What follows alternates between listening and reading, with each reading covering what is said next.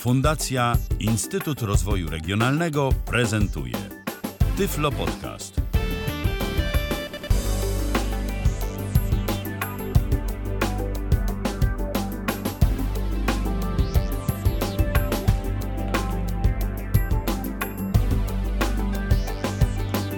Wtorek, siódmy dzień lipca 2020 roku. Minęła godzina 20 i to nawet już e, chwilę temu, a my dziś rozpoczynamy kolejne wydanie Tyflo Przeglądu w nieco uszczuplonym składzie, e, bo dziś e, tylko nas czterech, przynajmniej na razie na placu boju. Michał Dziwisz to ja, a razem ze mną Mikołaj Hołysz. Dzień dobry. Piotr Malicki.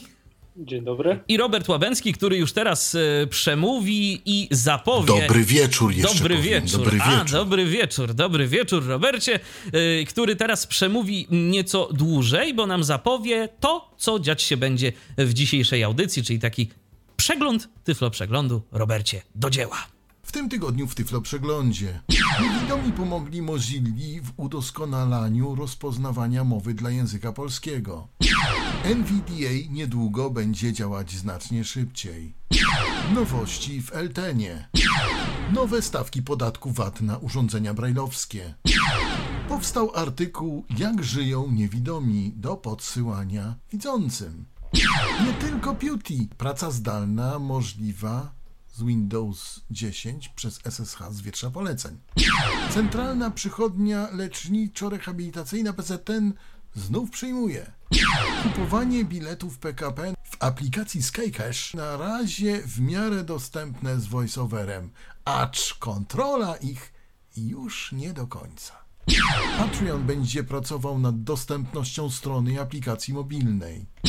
Zmiany w funkcjonowaniu biblioteki DZDN. Walter 2 dla tych, którzy nie lubią iTunes. Pełnomocnik rządu zapowiada powstanie sieci centrów doradczych dla osób z niepełnosprawnością. Peloton wprowadza dostępność dla swoich rowerów stacjonarnych. M-Client, kolejny klient poczty elektronicznej, któremu warto się przyjrzeć. Żabka testuje własne urządzenia do odbioru paczek. Mikrus serwer na rok w cenie jednej pizzy. Będzie o aplikacji Amazon na Windows 10. Ponoć dostępna. I to chyba nawet wszystkie informacje, które są przynajmniej w naszych notatkach, bo jeszcze nic. Jedna jeszcze będzie. A jeszcze jedna będzie i nie wiadomo, czy nam jeszcze w międzyczasie coś nie dojdzie. Jeżeli wy chcecie natomiast dzielić się z nami swoimi uwagami, refleksjami odnośnie tego, o czym będziemy mówić w dzisiejszej audycji, to oczywiście zapraszamy serdecznie do kontaktu, a kontaktu dróg jest kilka z nami, y, bo tak, możecie pisać na Facebooku pod postem transmitującym te audycje y, czyli dzisiejszy Tyflo Przegląd. Możecie do nas dzwonić na Zoomie, tyflopodcast.net ukośnik ZOOM. Tam znajdziecie wszelkiego rodzaju odsyłacze, za pomocą których możecie się z nami połączyć przez telefon, przez aplikację mobilną, przez aplikację yy, stacjonarną na komputerze PC. Możecie przez przeglądarkę także się do nas wdzwonić. No i jest jeszcze jeden sposób, tak naprawdę składający się z dwóch części, bo możecie do nas pisać na kontakt.tyflopodcast.net albo e, pisać do nas z poziomu aplikacji e, Tyflo Podcastu dostępnej na system Windows.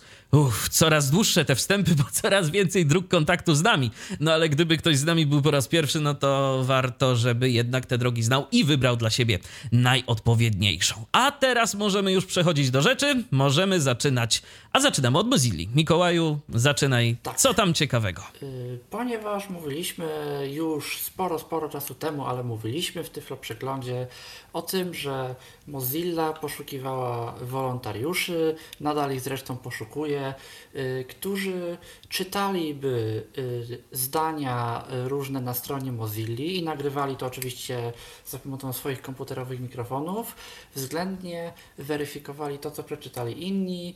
Y, I w jakim to było celu? W celu to było takim, że Mozilla chce utworzyć bank danych dla wszelkiego rodzaju naukowców, programistów tworzących y, jakieś rozwiązania do rozpoznawania mowy, do może nawet i syntezy mowy jakiejś takiej lepszej, nowszej, nowej generacji. No i żeby, żeby coś takiego w ogóle móc stworzyć, potrzebna je, potrzebny jest ogrom materiału. Po prostu mnóstwo plików, gdzie jest podane zdanie i ileś osób czytających to zdanie. Ileś wersji. Drugie zdanie, tak ileś wersji. Drugie zdanie i ileś znowu próbek, ileś plików osób, które to zdanie czyta. No i Mozilla pracuje nad takim projektem. Raz na kilka miesięcy właśnie się taki dataset, czyli taki bank danych, zbiór danych y, na stronie Mozilla do pobrania ukazuje.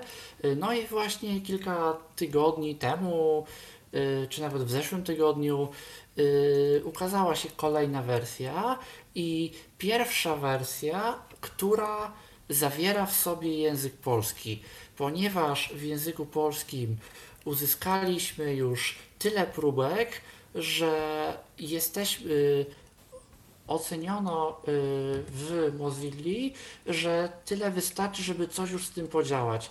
Oczywiście to nie zmienia faktu, że nadal potrzebne jest dużo, że nadal ten system jest otwarty, nadal można nagrywać, nadal można weryfikować i oczywiście wiadomo, że im więcej, tym lepiej. To, co na razie mamy, to jest jakaś taka podstawa podstaw. Y, po prostu wydano to, co już jest, ale zdecydowanie przyda się więcej. Dlaczego o tym mówię? Y, popatrzyłem sobie nawet na kwestię tych weryfikacji i z tego, co widzę, spory procent osób, rozpoznając po głosach, to są osoby niewidome, gdzieś z naszego, że tak powiem, tyflo przeglądowego kręgu. No ja tam na pewno jestem, bo trochę posiedziałem i ponagrywałem. No, Zapewne, ciebie akurat nie spotkałem, ale. Ale kilka innych... też innych osób jest, tak, oczywiście, oczywiście. Tak. Więc... Jest, jest troszeczkę osób, które właśnie z naszego, z naszego kręgu, z naszego środowiska nagrywały, bo zachęcaliśmy zresztą w jednym z tyflo przeglądów do tego. Nadal zachęcamy. E, tak, i nadal zachęcamy, żeby korzystać i żeby próbować swoich sił, bo to naprawdę nie jest jakoś trudne.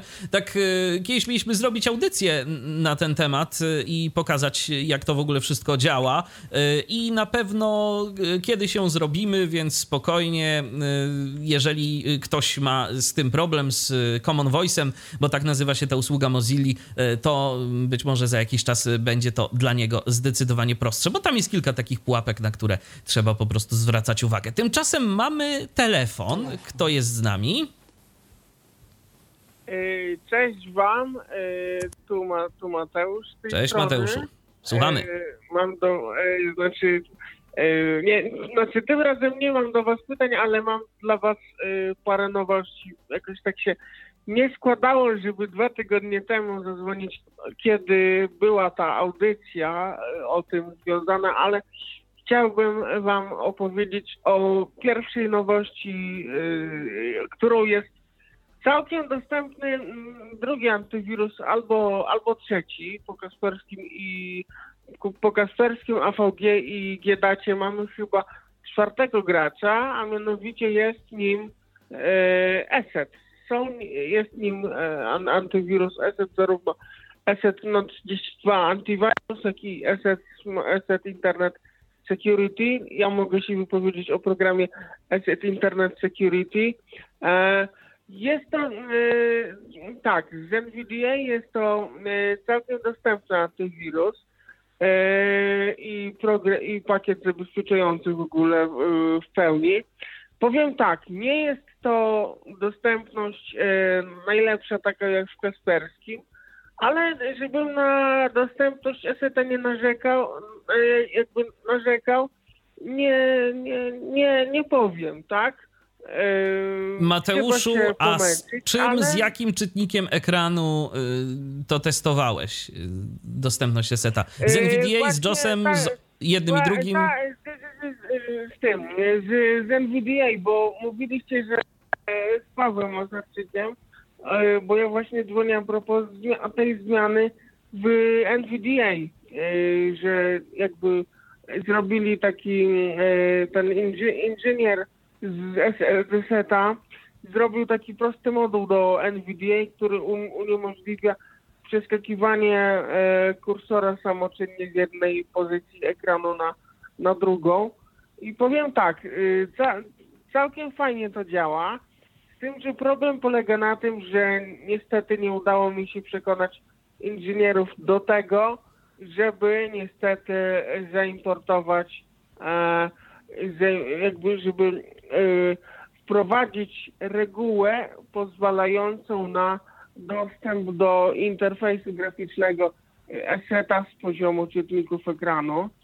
Z JOSem e, ta reguła działa, natomiast z NVDA po prostu jakby asset po aktualizacji baz, po aktywacji pomyślnej, niestety asset tej reguły nie, przy, nie przyjmuje. Ale czekaj, czekaj, czekaj, niestety bo trzeba- co to oznacza w praktyce? Bo ty mówisz o, inter- o tym, że nie, nie ma dostępu do interfejsu graficznego, czyli co w praktyce my możemy za pomocą NVDA z tym E, esetem zrobić? Już, już, już, już, już mówię, już mówię. Tam nie wiem jak jest y, w antywirusie tym no 32, ale w Asset Internet Security jest taki mechanizm, co się nazywa HIPS i to jest mechanizm, e, to się nazywa po angielsku Host Intrusion Prevention System, e, czyli to jest mechanizm oparty e, Takiej jakiejś inteligentnej detekcji, tak? tak. e, Te, nie, nie, po prostu to jest mechanizm oparty e, na, na hoście. Ja tego skrótu teraz nie pamiętam, ale on jakby blokuje takie jakby zag- zagrożenia, które próbują coś przechwycić, jakieś klawisze, jakieś kilogery, Kilogery, przykład, aha, które aha, rozumiem. na, I to o to chodzi. I to się jakby da zrobić, tylko niestety trzeba się pomęczyć. E, Dobrze, Asset ale Mateuszu, udostępniał ale raz jeszcze zapytam. Konfiguracja eseta jest dla nas dostępna, czy nie? E, Jest, tym, że e, żeby e, jakby móc w pełni korzystać z Aseta przy pomocy NVDA, niestety trzeba e, z JOSem jak na razie, mi się to udało zrobić, zaimportować plik ustawień, który jest dostępny na stronie e, Aseta w bazie wiedzy lub jeśli nie umiemy tego zrobić, należy, do, należy wkleić do jakiegoś folderu y, stworzonego w dowolnej lokalizacji y, przez nas wybranej w komputerze, na naszym komputerze, zarówno plik instalacyjny, jak i, fold, jak i plik z ustawieniami. Jeżeli to zrobimy, to już reguła y, zezwalająca na dostęp do interfejsu graficznego programu y, zostanie zaimportowana automatycznie i już NVDA, i już dzięki NVDA możemy cieszyć się e, kon, jakby konfiguracją y, i pełnym I możemy z tego korzystać. A z ciekawości, y, tego czy ty próbowałeś, Mateuszu, e, dokonać tej sztuki nie tylko z JOSem, ale z narratorem na przykład? Bo z NVDA, no rozumiem, nie da się na razie, ale czy z, Znaczy, czy, czy z e, narratorem nie, nie, ta, się da? E, z narratorem importu reguły nie próbowałem dokonywać. E, znaczy, dokonałem importu reguły z, z JOSem normalnie i to już z NVDA zaczęło działać po imporcie. No tak, reguły. ale to musimy Bo mieć JOSa, żeby można- być w stanie to zaimportować. Ewentualnie, tak, Tak. jak mówisz, to jest bardzo słuszna wskazówka z, tymi, z tym plikiem e, z regułą obok pliku instalacyjnego, jeżeli umieścimy, tak? I to wtedy też będzie tak, działać. Tak, Mhm. ale, mhm, No ale dobrze, ja skąd wziąć plik z regułą?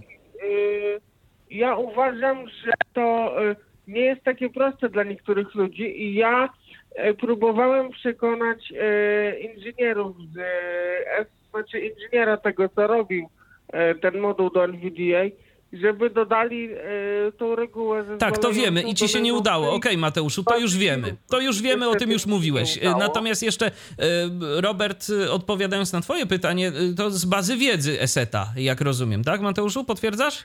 Tak, z, Ten plik z regułą. No z tak, ale- ale- tak, ale lu- normalnie, z bazy Słuchajcie, ludzie, y, ja, tak. ja wszystko, wszystko fajnie, ale jak ja kupuję Eseta i ja się mam na jakieś reguły natykać, nie wiem co, a generalnie tego sam zrobić nie mogę, to y, sorki, Możesz, możesz, tylko musisz o tym wiedzieć. I właśnie słuchacze po Ale wysłuchaniu słuchaj, tej audycji już to wiedzą. chodzi o to, że jest wtedy dostępne, kiedy ja włączam aplikację i ja nie muszę o niczym wiedzieć, ja to wszystko sobie sam potrafię og- ogarnąć. To znaczy, to jest bo- bo- inaczej, bo- Ro- Robercie. I myślę, że to, bo to jest teraz dyskusja o tym, że jest y, taki rodzaj dostępności, śmaki rodzaj dostępności. Chodzi o to, jeżeli ktoś chce koniecznie używać aseta, a w niektórych przypadkach jest tak, że po prostu jesteśmy nawet zmuszeni do używania tego programu antywirusowego, to mamy możliwość, żeby on był dla nas dostępny. I te informacje nam przekazał Mateusz i fajnie. Miejmy nadzieję, że kiedyś Yy, jednak to uda się znaczy, coś zrobić yy, z to tym, znaczy- żeby było to po prostu dostępne jeszcze lepiej. Natomiast Tak, Mateuszu, tak tak? Ja jeszcze tak do Roberta mm, chciałem się zwrócić. Ja Ciebie absolutnie tutaj popieram, bo to, to, że ja coś potrafię, to nie znaczy, że, tego in, że to inni ludzie potrafią zrobić.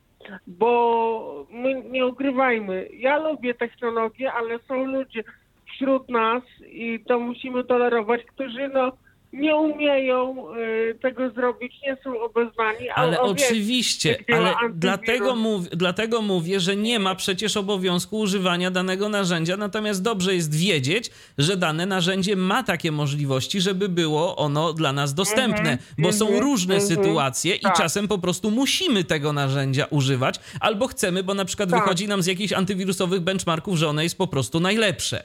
I nie wiem, szczerze mówiąc, jak teraz ESET się plasuje. Dobrze, Mateuszu, czy jeszcze masz dla nas jakieś informacje?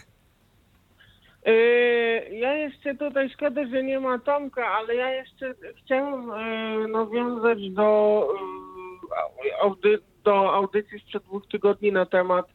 Tomek się tutaj skarżył, że na YouTubie nie może odczytywać napisów, ponieważ mechanizm w przeglądarce cały czas powtarza napisy.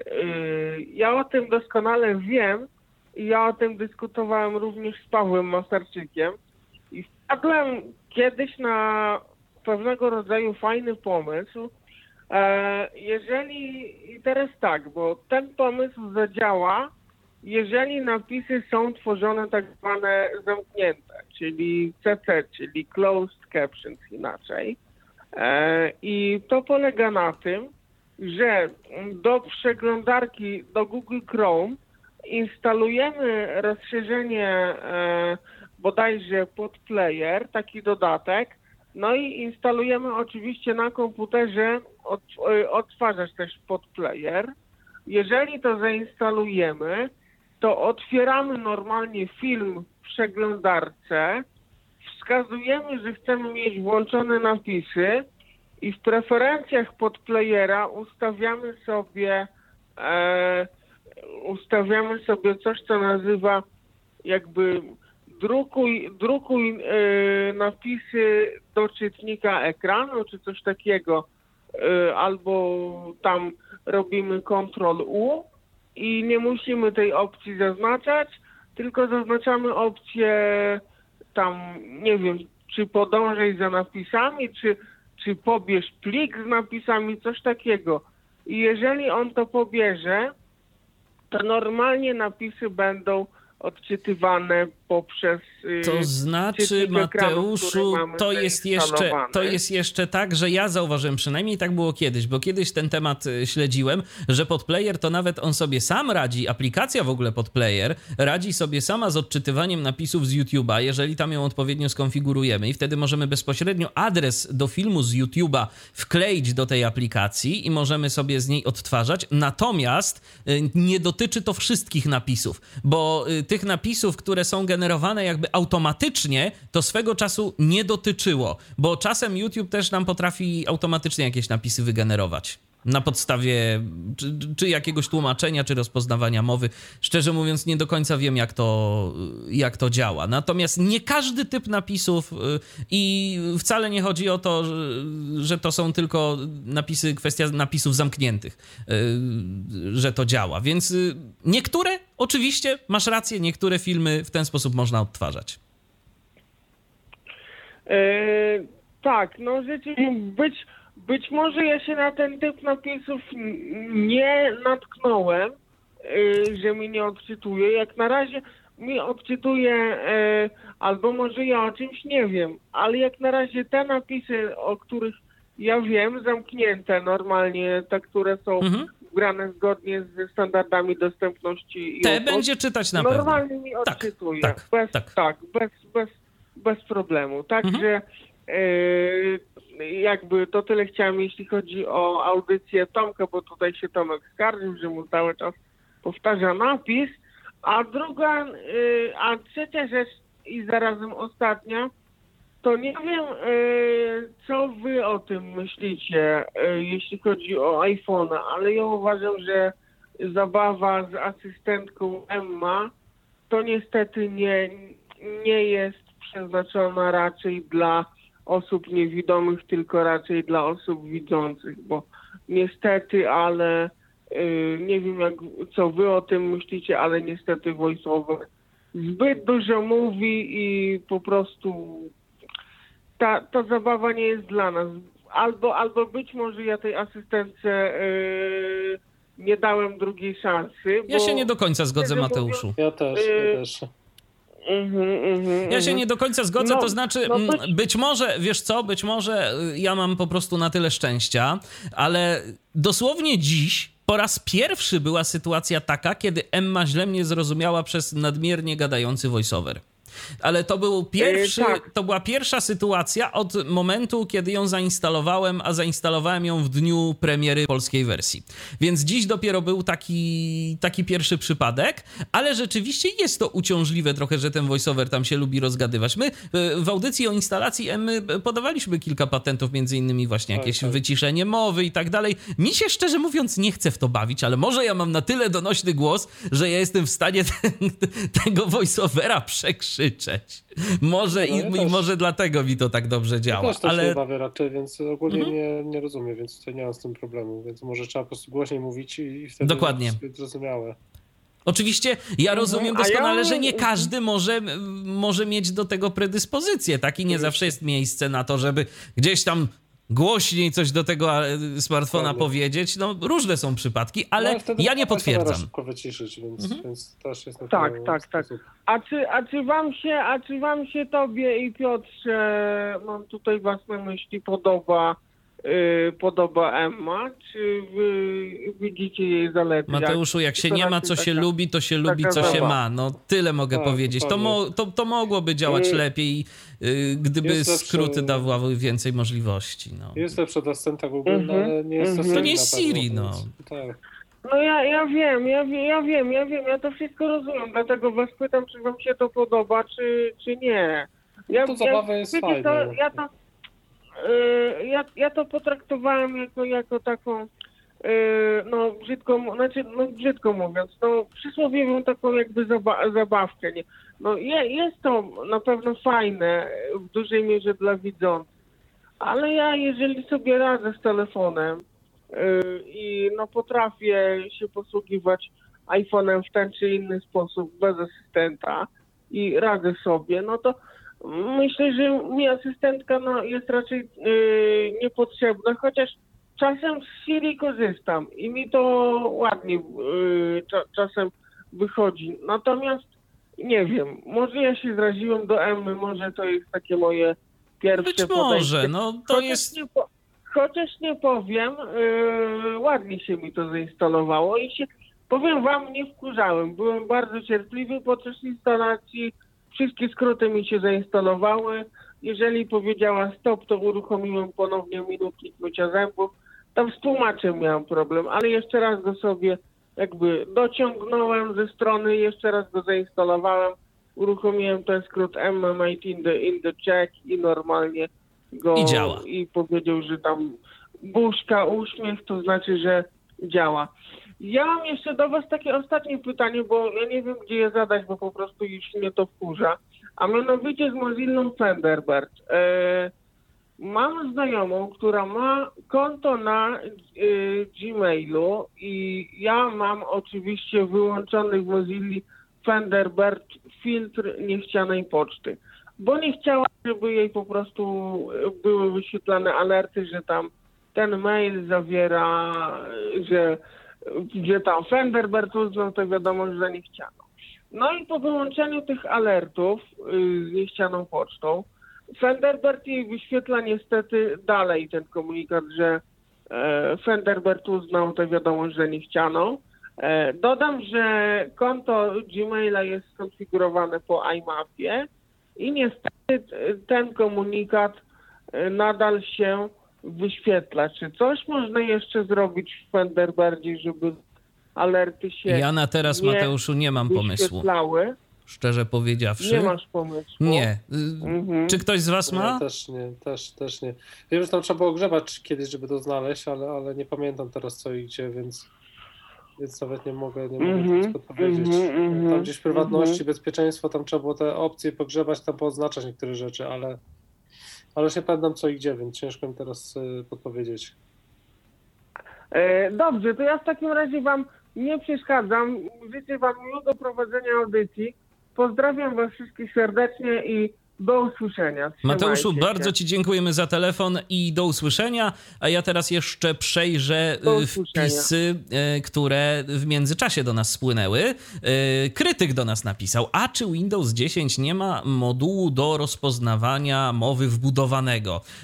Zdaje się, że ma, ale czy ma wbudowany moduł do rozpoznawania języka polskiego? Mikołaju, ty coś wiesz Chyba na ten nie temat? ma, to jest jedna sprawa i jakby ideą Mozilli jest właśnie to, żeby się uniezależnić od jednej konkretnej firmy i od jakichś dziwnych, śmiesznych warunków, które oni chcą nam narzucić, żeby to było otwarte i żeby z tym samym każdy zrobić co chciał, co może w przypadku dostępności zaprocentować, bo jeżeli coś na tej podstawie faktycznie powstanie, y, to na przykład niewykluczone, że jakieś urządzenia, nie wiem, dla niewidomych będą to mogły implementować. No bo teraz, jeżeli jakieś urządzenie, nie wiem, typu nawigacja czy odtwarzacz książek dla niewidomych chciałoby mieć w sobie z jakiegoś powodu rozpoznawanie mowy, To jest zależne No to- na przykład od Google'a albo Google'a. od y, Dragona jeszcze, tak? Dokładnie. Y, to I jest- trzeba odpowiednią kwotę uiścić, a nie I to nie jest tanie. Mała. I to nie jest tanie. Dokładnie. Apple'a na to stać. Google'a na to stać było na tyle, że zrobili sobie własny silnik do rozpoznawania mowy. Natomiast. Amazona również. No, natomiast no to nie znaczy, że jakiejś niewielkiej firmy, Jakieś HIMS chociażby. tak, będzie na to stać, bo no to są, to są dość duże koszta, nawet związane, a później jak na przykład chcemy nawet dać to użytkownikom w modelu takim, a, no żeby sobie tam korzystali, a rozliczać się za to e, na zasadzie subskrypcji, to się nagle może okazać, że my zaczynamy coraz większe koszty ponosić, bo wszyscy chcą z tego korzystać, a nam rachunek puchnie. No i to też jest problem. Niestety. Zwłaszcza jeżeli na przykład by to miało działać offline. Dokładnie. Co w ogóle jest trudno zrobić w tym momencie. I mnóstwo jest jakichś takich problemów, jakichś zastosowań, gdzie można by to zrobić, a tak naprawdę nie można, bo nie ma jak i, i właśnie Właśnie po to ten projekt powstaje, żeby to było wszystko otwarte, żeby z tym sobie mógł każdy zrobić co chciał. Znaczy, inaczej, rozpoznawanie mowy to jest w ogóle jedna strona medalu, druga strona to jest też synteza. Przecież nie zapominajmy, że z coraz większym sukcesem y, tworzy się y, właśnie mowę syntetyczną, y, właśnie na podstawie jakiejś sztucznej inteligencji i właśnie próbek ludzkiego głosu. I to też jest, jest bardzo interesujące pod kątem na przykład audiobooków, bo niewykluczone, że za lat kilka, jeżeli to się jakoś jeszcze ulepszy, a to się naprawdę w zastraszającym tempie jakość tych rozwiązań poprawia, to niewykluczone, że rzeczy typu audiobook z podziałem na role z ilomaś aktorami to będzie po prostu norma, bo synteza będzie w stanie to zrobić w bardzo fajnej jakości i ciężko będzie dla zwykłego, nie jakiegoś wprawionego ucha odróżnić, że to jest synteza. I ta produkcja syntezy będzie coraz tańsza, Coraz- bo tak. już są mm, narzędzia, dzięki którym tak naprawdę angielską syntezę mowy, brzmiącą tak sobie, ale jakoś tam brzmiącą, to my możemy sobie stworzyć za pomocą takiego kreatora online, który y, tam prosi nas o odczytanie iluś słów czy iluś zdań i na podstawie tego buduje jakiś tam y, sobie korpus i, na, i, i tworzy y, syntezator mowy. Także tego typu technologie są coraz bardziej popularne. Jest rozwiązanie nawet, y, które się nazywa bodajże Descript y, które jest edytorem audio, edytorem podcastów, działającym w dość specyficzny sposób, bo nagrywamy sobie w nim podcast, on nam ten podcast rozpoznaje za pomocą rozpoznawania mowy i mamy edytor tekstu, w którym mamy transkrypt z danego podcastu.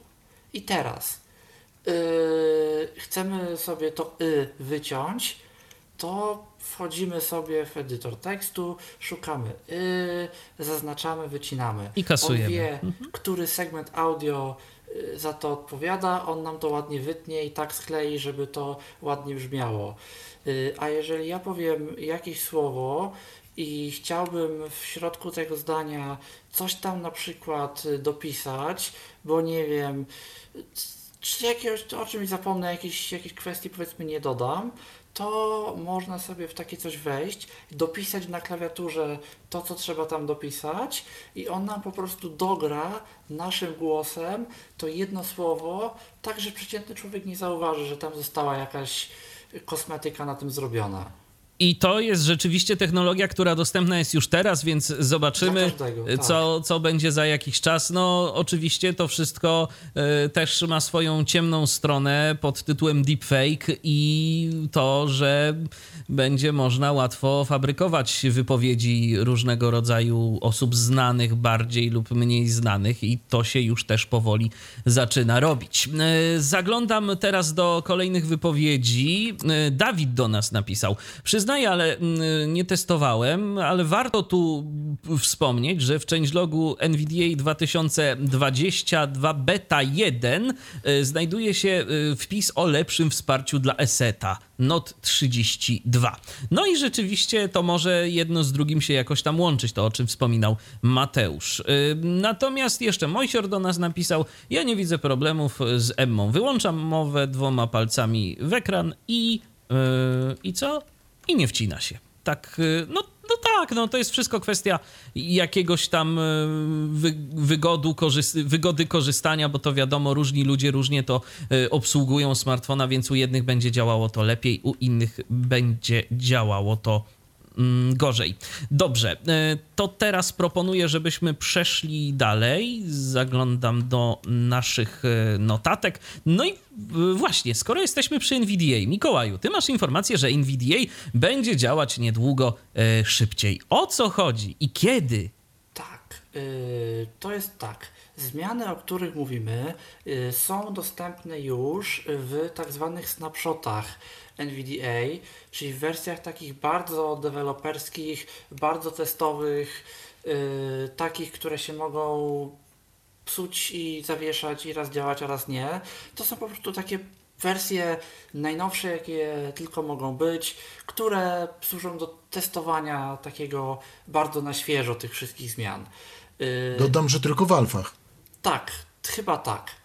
Yy, I te zmiany są ukryte za przełącznikiem gdzieś tam w opcjach zaawansowanych, yy, bo one mogą powodować na razie, że pewne kontrolki i pewne rzeczy nie będą czytane. Na razie się trzeba yy, temu przyjrzeć. Twórcy NVDA muszą po prostu zebrać jakieś y, informacje użytkowników, gdzie to działa, gdzie to nie działa, gdzie to jeszcze należy udoskonalić, co jeszcze należy temu zrobić, żeby to działało jak najlepiej. O co chodzi? Chodzi o technologię, która y, jest wykorzystywana bardzo często między, y, do komunikacji między różnymi aplikacjami a NVDA, technologię UIA.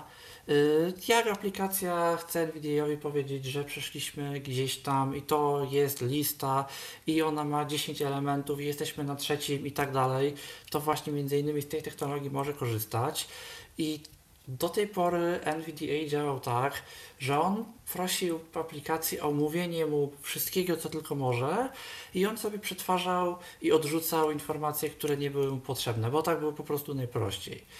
Efekt był niestety taki, że niektóre, że tak powiem, hałaśliwe aplikacje, które za dużo tych informacji wysyłały, potrafiły tego NVDA dość skutecznie przywiesić. Y, Tam był Visual Studio podawany jako przykład. Y, ale też iTunes na przykład ma ten problem. Y, jeszcze sporo innych y, aplikacji czasami, czasami właśnie cierpi na tę przypadłość, że NVDA się jakoś tam w nich mocno przywiesza, bo zbyt dużo tych informacji jest wysyłanych. Po tych zmianach NVDA będzie starał się prosić aplikację tylko o to, co mu jest potrzebne i po prostu nie otrzymywać w ogóle tych informacji, które nie będą w danej chwili przydatne. Czyli nie będzie musiał eliminować jakichś ogromnych tysięcy zdarzeń, tylko dostanie to, co jest mu naprawdę potrzebne i to, co powinien przeczytać. No, a my jako użytkownicy powinniśmy zyskać na wydajności. Czy ty, Mikołaju, testowałeś to już jakoś i rzeczywiście jest ta, y, to przyspieszenie zauważalne? Nie, ja się jeszcze nie bawiłem, ale gdzieś ludzie, którzy testowali, mówią, że, że jest faktycznie w tych aplikacjach, które cierpią na tę przypadłość, jest faktycznie lepiej, y, ale no, są jakieś elementy, które, które nie są czytane. Że na przykład panel y, emoji w Windowsie 10 Y, bez jakiegoś tego dodatku Josepha Lee Windows 10 App Essentials też w jakiejś właśnie takiej snapshotowej wersji, y, jeżeli włączymy sobie te funkcje, nie będzie czytany, bo tam NVDA nie do końca potrafi czegoś wykryć, prosi o za małą ilość jeszcze informacji, no i przez to nie działa poprawnie. Więc to ma jeszcze jakieś takie miejsca, gdzie to nie do końca, no ale wiadomo, to jest wersja nie dość, to jest y, funkcja nie dość, że w jakichś wersjach super testowych, to jeszcze ukryta za przełącznikiem, więc na razie nie ma się spodziewać co, żeby to jakoś super niezawodnie działało, no bo to jest po prostu test. I podejrzewam, że jeszcze sporo potrwa, zanim to trafi do wersji stabilnej. Podejrzewam, że jeżeli to do wersji stabilnej trafi, to też właśnie trafi to za przełącznik, za flagę i będzie sobie to trzeba włączyć. Yy, a dopiero potem, jeżeli się okaże, że to działa i że to działa fajnie, no to będzie to jakoś yy, udostępnione jakby wszystkim i, i włączone domyślnie. Podejrzewam, że dobrych parę miesięcy to potrwa, zanim to w ogóle dostaniemy w, stabilnie, w stabilnej, a kiedy dostaniemy to w stabilnej, włączone domyślnie, tego nie wiemy. Zależy jak dobrze się to będzie sprawować. Napisał przed momentem do nas Dawid, y, który testował UIA i stwierdza, że efekt jest rzeczywiście widoczny, zwłaszcza w Visual Studio. Z drugiej strony odradza e, zdecydowanie instalację alfy osobom mniej technicznym, bo wiele aplikacji ma problemy, na przykład Microsoft Word. Y, dzięki Dawidzie za te informacje, a teraz jeszcze właśnie informacja, którą Dawid y, podesłał mi dziś, Dawid Pieper, odnośnie Eltena i nowości, które z Eltenem są związane. I teraz tak, od 1 y, lipca zamknięta jest lista propozycji do Eltena 2.4. Wydanie tej wersji będzie miało miejsce 24 sierpnia. Oprócz tego powstał zespół, który pracuje nad y, Eltenem w wersji mobilnej iOS i Android. Y, to jest zespół składający się jak na razie z trzech osób, natomiast oczywiście cały czas jest opcja, żeby dołączyć. Wystarczy z Dawidem się y, skontaktować i można działać wspólnie, bo rzeczywiście trochę pracy jest. Przygotowanie aplikacji na platformy mobilne, no to jest y, już jednak sporo roboty, plus jeszcze oczywiście dbanie o tę wersję desktopową.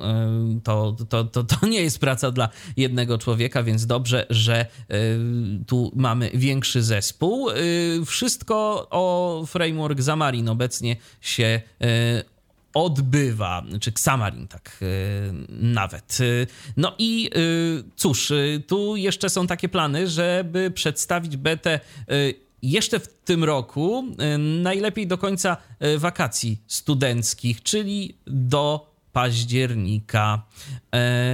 No i nie tyle, nie, to nie są wszystkie informacje, y, bo y, kolejna informacja dotycząca Eltena to mm, od września mm, Elten jako klient sieci Elten y, Network oraz Elten jako silnik do uruchamiania aplikacji z całą mm, bazą kontrolek i tym podobnych będą rozwijane jako dwa osobne projekty. No i jeszcze kolejna wiadomość odnośnie rozdzielenia API Eltena jest już teraz w fazie unifikacji. Wszystkie wersje będą korzystać z jednego API JSON, do obsługi którego zostanie stworzona jedna międzyplatformowa biblioteka do użycia zarówno w projektach Eltena mobilnego, strony PC, jak i dowolnych, niezależnych od twórców Eltena projektów. Biblioteka będzie napisana w języku C Sharp. No i tu jeszcze z wsparciem także dla Rabiego. To taka techniczna bardzo informacja, ale być może są jacyś e, słuchacze, którzy mieliby ochotę e, albo rozwijać e, Eltena jako takiego, albo może na przykład coś na bazie Eltena również tworzyć, ale teraz informacja dla tych wszystkich, którzy nie są programistami, a są użytkownikami i są ciekawi, co dla nich. Otóż dla nich, no, też są informacje i to dość ciekawe, bo obecnie trwają prace nad szyfrowaniem wiadomości wiadomości i rozmowami głosowymi. Ostatnie etapy realizacji Altena 2.4. Obydwie funkcje zostaną udostępnione w ciągu dwóch, e, trzech tygodni, e, a na ostatni miesiąc, y, mm, a ostatni miesiąc prac do 24 sierpnia y, to czas przeznaczony na wyłapywanie błędów. Także będzie można sobie głosowo w Eltenie rozmawiać. No, powiem szczerze, sam jestem ciekaw tego, jak to będzie działać i jak będzie się z tego wygodnie korzystało, bo to może być kolejna dosyć interesująca metoda komunikacji, szczególnie mm, przeznaczona dla użytkowników niewidomych. Pożyjemy, zobaczymy. Tymczasem e, przenosimy się do kolejnych informacji. E, tu Piotr ma coś dla nas i to informacje niezbyt przyjemne. VAT podnieśli. A na co? Tak, dokładnie. E, niestety no, od 1 lipca, znaczy niestety, niestety zależy dla jakich produktów, zmieniły się stawki VAT dla wielu produktów. W naszym przypadku, no to mm, niestety ten VAT dotyczy, dotyczy produktów brajlowskich, czyli wszelkiego rodzaju linijek i monitorów brajlowskich. E, dotychczas VAT e, był tutaj 8%, a niestety od 1 lipca e, VAT na urządzenia brajlowskie będzie 23%, więc zwiększył się z 8 na 23%. No i teraz to, co to oznacza? Co oznacza to, że będziemy musieli za drogie urządzenia zapłacić jeszcze więcej, tak? I będziemy musieli jeszcze więcej na przykład dołożyć w aktywnym samorządzie wkładu własnego, żeby takie urządzenie sobie móc zakupić. No więc nie jest to dla nas na pewno dobra dobra informacja i trzeba czekać, nie wiem, można zmniejszyć do VAT-u, e, aż tutaj ktoś może zareaguje i ten VAT jednak będzie zmniejszony, no bo jednak te urządzenia brajlowskie są, są drogimi urządzeniami i raczej bez, dofinansowania nie jesteśmy w stanie ich kupić, a tutaj będziemy musieli jeszcze więcej tych pieniędzy dołożyć, więc warto na to o tym pamiętać i uważać e, na ceny produktów w sklepach e, Tyflo. Dokładnie. No, no. Mamy pełnomocnika ze środowiska, prawda? Ja sobie przypomniałem telefon pana Sylwestra kilka mm, tyflo przeglądów przed, kiedy mówił, że no, mamy pełnomocnika z y, środowiska, to może coś dla nas. Właśnie widzimy, jak to teraz, coś to teraz, dla nas. To teraz tak. jest opcja, żeby coś dla nas i żeby tak. spróbował jakoś to odkręcić. Ale, słuchajcie, ja się zastanawiam tak naprawdę nad jedną rzeczą.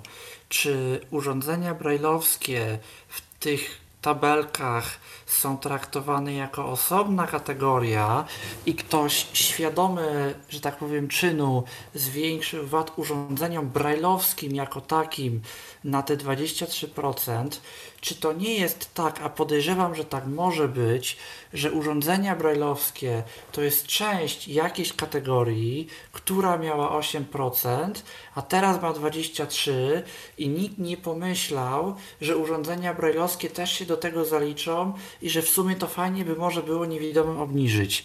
Bo ja się właśnie zastanawiam, czy tak to nie wygląda. Szczerze, nie wiem, wiem szczerze że mówiąc, na... nie wiem.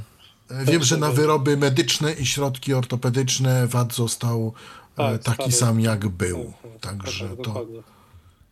No tyle dobrego, tyle dobrego, że rzeczywiście na tego typu urządzenia są dofinansowania, bo jakbyśmy mieli o te 20, o te, o te ileś tam procent do 23, tak, mhm. dokładnie, tak. o 15% jeszcze całą kwotę y, wpłacać, no to byłoby to rzeczywiście, byłby to rzeczywiście duży problem. Tak jest to problem mniejszy, acz dalej bolesny dla naszych kieszeni. Y, Natomiast mogę włożyć kij w mrowisko, czy nie? No, Może słucham. Tak, tak trochę no, ja mogę powiedzieć, bo może tak się sugerowano też tym, bo powiedzmy sobie szczerze, te urządzenia brajlowskie i linijki, mm, no to są raczej dla ludzi, e, ja wiem, że dla ludzi niewidomych, ale raczej taki, e, takich o trochę większym portfelu, bo nawet te wkłady własne są Oj. wysokie.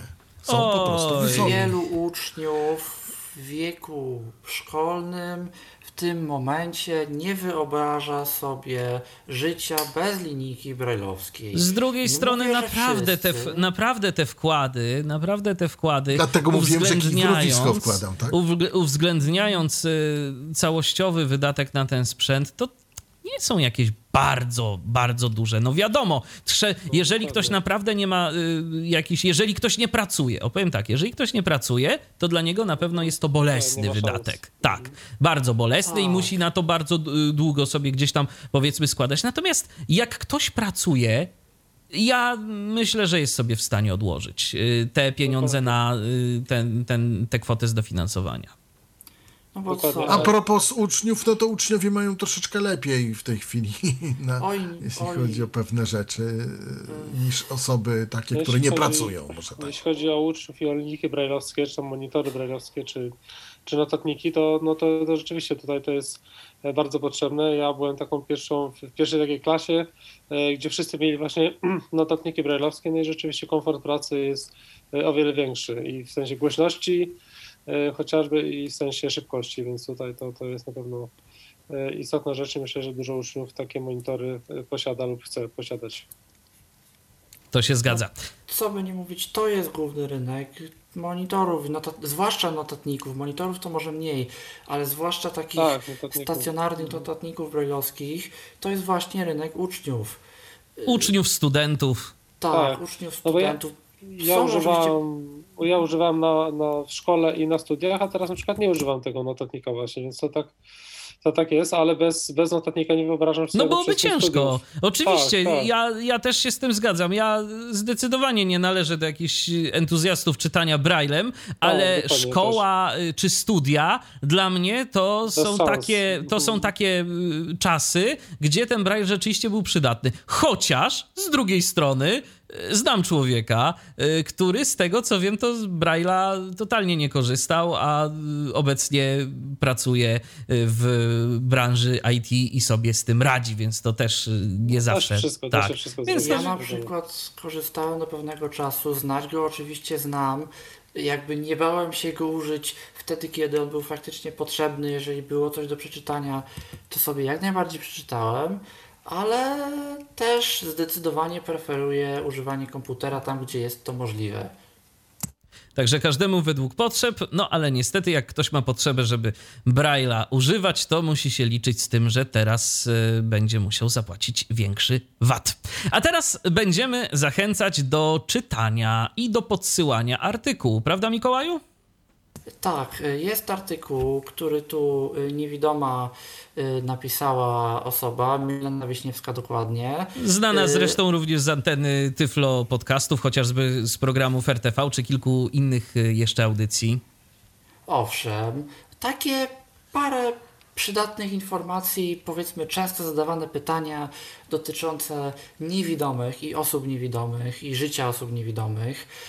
My jako że tak powiem, sami zainteresowani, może i zbyt wiele się z tego nie dowiemy, ale jak dla mnie to jest fajny materiał na dodanie sobie do zakładek i podrzucanie wszelkim widzącym, którzy się pytają, a co, a gdzie, a jak, na zasadzie tu masz, przeczytaj sobie.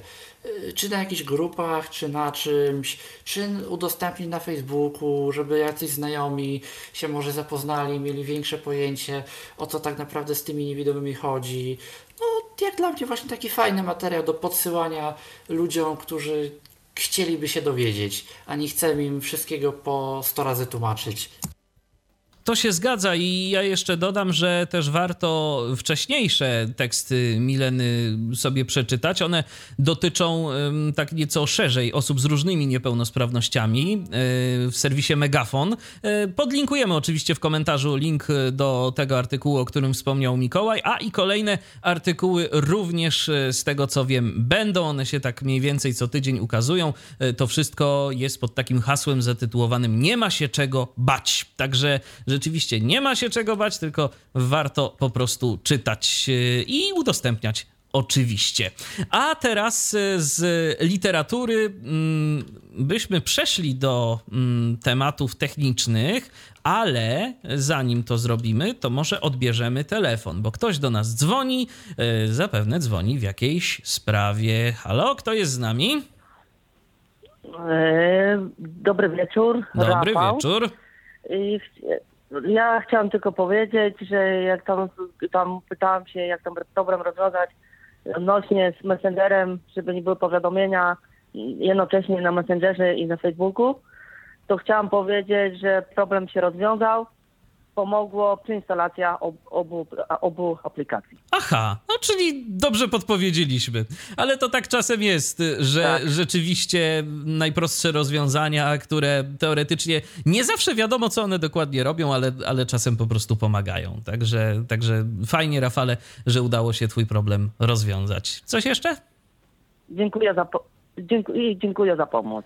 Proszę bardzo, polecamy się na przyszłość. Jak tylko jesteśmy w stanie, to staramy się pomóc, oczywiście. E, czekamy również na kolejne Wasze telefony, na kontakt na Zoomie, e, na Facebooku i na stronie kontakt.tyflopodcast.net. A teraz przechodzimy do e, kwestii technicznych. To jest rzecz, którą myślę, że część użytkowników Windowsa 10 zna i korzysta z niej. Ja szczerze mówiąc, tak dopiero niedawno o tym się przekonałem przekonałem, nie, niedawno to zauważyłem. Ktoś mi już kiedyś o tym mówił, nie wiem, czy nawet y, nie ty, Mikołaju, nie, nie wspominałeś o tym, ale jakoś tak y, sobie dopiero to uświadomiłem, że na Windowsie 10 mamy dostępnego klienta SSH, czyli y, to jest takie narzędzie, które pozwala nam na pracę szczególnie z różnego rodzaju Linuxami i możemy się za pomocą wiersza poleceń połączyć bez instalacji zewnętrznej aplikacji, bez konieczności używania chociażby programu PuTTY z serwerem zdalnym właśnie za pomocą SSH. Wystarczy tylko w wierszu poleceń wpisać SSH, spacja, y, nazwa użytkownika, małpa, host, y, wpis, wcisnąć Enter i wtedy tylko klepiemy hasło i już jesteśmy zalogowani. Tak, to jest rozwiązanie bardzo fajne. Microsoft się w ogóle zaczął łasić ostatnio dość mocno do wszelkiego rodzaju deweloperów, programistów i ludzi nieco bardziej technicznych.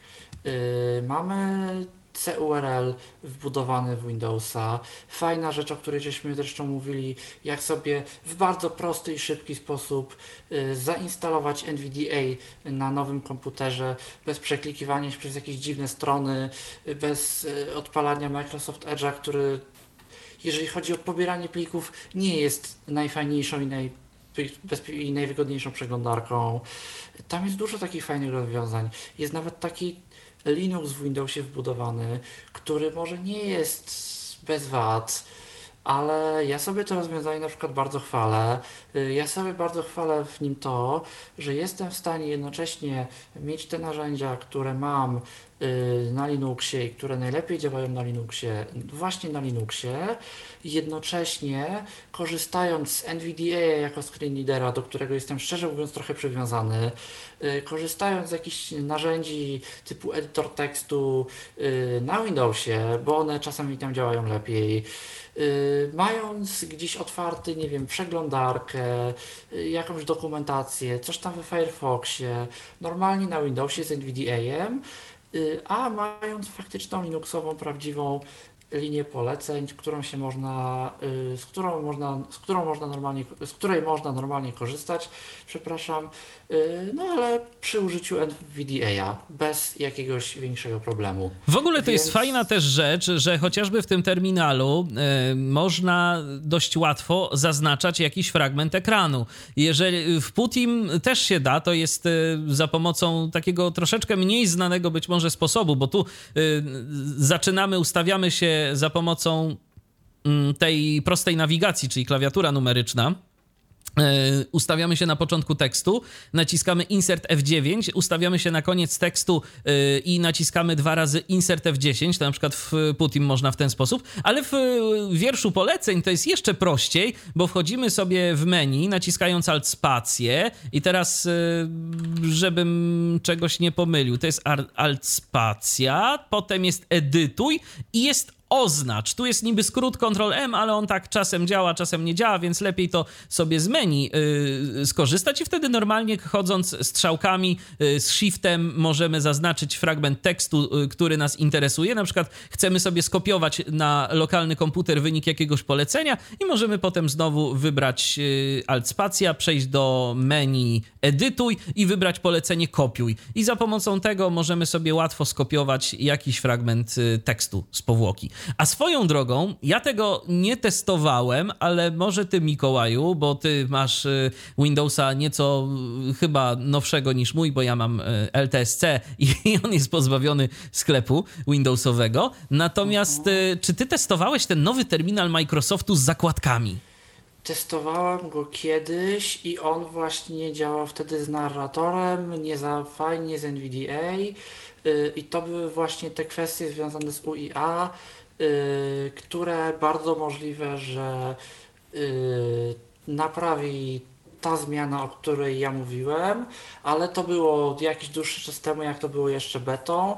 Nie wiem, jak się sytuacja ma obecnie, nie jestem w stanie Ci nic na ten temat powiedzieć. Tak, bo jest coś takiego, słuchajcie, to mi szczerze mówiąc tego brakuje. Jak czasem jest potrzeba pracy na kilku y, komputerach zdalnych jednocześnie, y, to musimy sobie otworzyć albo kilka instancji PuTTY, albo kilka wierszy poleceń i się między tym przełączać. Y, a y, w tym terminalu, który Windows, który Microsoft y, wrzucił do swojego sklepu y, i który można stamtąd zainstalować, no jest opcja właśnie zakładek, że możemy mieć kilka okien konsoli otwartych i przełączać się między nimi za pomocą Control Tab. Także tak to y, działa, tak to wygląda. Chyba, że na przykład ty masz, Mikołaj, jakąś, jako, jakiś sposób na, na, ten, Oczywiście. na pracę ja w zakładkach. mówiąc, to jestem w ogóle hardcore i korzystam z czegoś, co się nazywa screen, y, ale ale, jest... no, ale screen to nie rozwiązuje problemu, bo za pomocą screena, ja też korzystam ze screena, ale to, to odpalasz na serwerze. Yy, no ale właśnie za pomocą wewnętrznego zbudowanego Linuxika okay. Można. Tak, Dlaczego faktycznie, nie? dobra. To jeszcze Trochę to wymaga ekwilibrystyki, bo on tam nie zawsze chce działać tak jak trzeba. On się tam o uprawnienia trochę ma problem, że tak powiem, ale da się mu zrobić tak, Faktycznie, screen. To, to, o tym nie pomyślałem, bardzo Ci dziękuję za podpowiedź. Yy, chociaż chyba u mnie też tego podsystemu Linuxowego jeszcze nie ma, więc z tego akurat nie skorzystam. Natomiast teraz skorzystam z opcji, żeby odebrać telefon, bo się już ktoś naczekał. Yy, no i zobaczymy, kto jest z nami, kogo witamy. Halo? Witam Cię Michale, witam Was serdecznie, Krzysiek strony. Cześć Krzysztofie, słuchamy. Krzysztofie, Krzysztofie, Krzysztofie, z zasięgiem masz chyba jakiś problem, bo cię bardzo źle słychać. Moment, teraz słychać, teraz jestem słyszalny. No tak powiedzmy, spróbuj. No ja tak dzwonię odnośnie jeszcze tej Emmy, y, o, o której tutaj była mowa dzisiaj. Chyba Mateusz się też wypowiadał. E, no ja e, w piątek instalowałem ML i poszedłem za twoim przykładem Michale, czyli za twoją wskazówką, czyli odpalić sobie e, trzeba było audycję z Facebooka, z podcast odnośnie właśnie Emmy na drugim urządzeniu i można w ten sposób właśnie, jak ktoś jest niezaawansowany technicznie, to można w ten sposób po prostu Emmę instalować po prostu krok po kroku to, co w audycji, to robić to samo na telefonie, a najlepiej jeszcze jest fajnie, jak jest druga osoba, która w pewnym momencie, e, w danym momencie to pauzuje przy instalacji danego skrótu. I tutaj wielkie podziękowania mojej Moniczce, która też się udziela w Cyklo Radio, że pomogła mi to zainstalować i no, szczerze jest to mm, troszkę wtedy dłużej to zajmuje, bo zajęło to od 22.30 do 4 rano. Ho, ho, ho. Ale, no to trochę, to, to nockę mieliście zarwaną. Dzięki Wam, Piotrze, dzięki Michale. Y, Emma działa i ja o czwartej rano powinien się y, y, spać z takim moim małym sukcesem, że jednak się udało, że to działa. Działa naprawdę fajnie, więc mój apel do osób zaawansowanych, nie bójcie się tego, bo to naprawdę nie gryzie, a, a naprawdę pomaga i się to stanie zrobić, trzeba tylko postępować według wskazówek, a najlepiej, jak mówię, włączyć audycję na drugim urządzeniu i, i, i działać właśnie w ten sposób, instalując ją. Zgadza się. Także polecamy. Audycja jest już w Tyflo Podcaście. Jest opublikowana także na Na- stronie www.tyflopodcast.net, więc jeżeli ktoś ma ochotę, to może się z nią zapoznać. Yy, No to co, Krzysztofie? To ja Miłego mam korzystania jeszcze z takie Emmy w takim razie. Jeszcze mam takie pytanie. No? Jeszcze mam takie pytanie odnośnie właśnie Michale Emmy, bo chciałem sobie otworzyć przykładowo aplikację y, ICO bankową i ona mi tego nie może otworzyć. Jak ja jej mówię otwórz y, ICO, to ona mm, nie otwiera mi aplikacji, tylko mi otwiera e, stronę banku. A może nie otwórz aplikację, a jak banku. powiesz otwórz aplikację? Nie zadziałało właśnie. Nie? A przy- Czy a trzeba przeliterować? dodać plus tej... Przeliterować? Yy, Piotrze, jeszcze Może? raz? Aha, w sensie, Przeliterować. Przeliterować IKO. IKO, w sensie takim. IKO może, no. Może jakoś tak zaakcentować aha, w ten sposób. Mhm. Mhm. Może u, albo uruchom Spróbuję aplikację, spróbuj. Mhm, no będę próbował, w każdym razie no jak coś y, podziałam to dam znać, Okej. ale, ale jest to fajna sprawa. Warto było poświęcić trzy kawy i, i pomoc. I sporo Także, godzin. e, Zawsze- zawsze no, też- warto było czasem Zawsze też warto zabawić się w coś takiego, jeżeli nam Emma by na przykład nie chciała czegoś otworzyć, możemy bezpośrednio w aplikacji skróty utworzyć sobie skrót, y, nie jakby niezależnie, że tak powiem, od Emmy y, i wywoływać go przez Siri.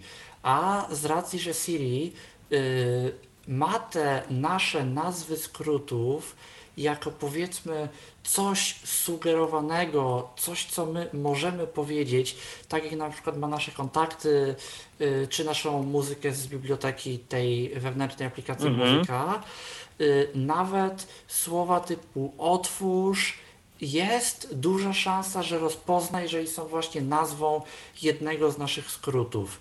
Czyli jeżeli, albo nawet byśmy sobie mogli zrobić skrót, nie wiem, IKO i w tym momencie przytrzymując tam przycisk początek, mówiąc tylko IKO, bylibyśmy w stanie sobie y, wymusić otwarcie tej konkretnej aplikacji. Więc Mhm. jeżeli nie MO, to, To zawsze można skrótami, a y, o skrótach też jest audycja, którą właśnie Mikołaj też nagrał i można sobie jej posłuchać. Krzysztofie, polecamy. trochę nieaktualna, dzięki bo tam serde- się trochę zmieniło, ale, ale owszem, jest. Ale jest, tak. Dzięki serdecznie będę na nasłuchu i dzięki jeszcze raz za pomoc. Nie ma sprawy, polecamy się. Do usłyszenia. E, Zaglądam na naszego radiowego Facebooka tym razem, bo też na Facebooku piszecie, do czego zresztą zachęcamy nieustannie. I Jan do nas napisał. Podniesiony został też VAT na leki weterynaryjne, co podnosi koszt utrzymania psa przewodnika. No cóż, też warto o tym wiedzieć. Janie, bardzo dziękujemy za informację. E, nasi słuchacze są nieocenieni w dostarczaniu jeszcze dodatkowych Dokładnie, wieści. nawet tego też tak, bo, a się bo, dokładnie. przyda A się przyda, z Bo pewnością. nikt z nas nie ma chyba. Dokładnie. To, Psa? ty chyba, Piotrze, masz, tak? Ja mam, to, A. tak, ja mam, ja mam z żoną, że tak powiem. Mam To byś, jednego, więc- to byś zobaczył dopiero po jakimś czasie, że coś cię nagle Tak, te leki tak, zaczęły tak, tak, drożej kosztować. Tego, więc, Mhm. więc ważna informacja i zacznę zwracać uwagę na to. Dokładnie. A teraz y, przechodzimy do y, tematu mm, przychodni rehabilitacyjnej Polskiego Związku Niewidomych, y, centralnej przychodni, która znowu przyjmuje. Robercie, coś wiesz więcej na Tak, ten temat? przychodnia, e, przychodnia znowu przyjmuje, zaprasza swoich pacjentów i tutaj, e, bo przedtem można było tylko e, telefoniczne porady uzyskiwać. E, no tutaj e, bali się wszyscy o koronawirusa. Teraz już można mm, przyjmować, znaczy teraz już mm, przychodnia przyjmuje.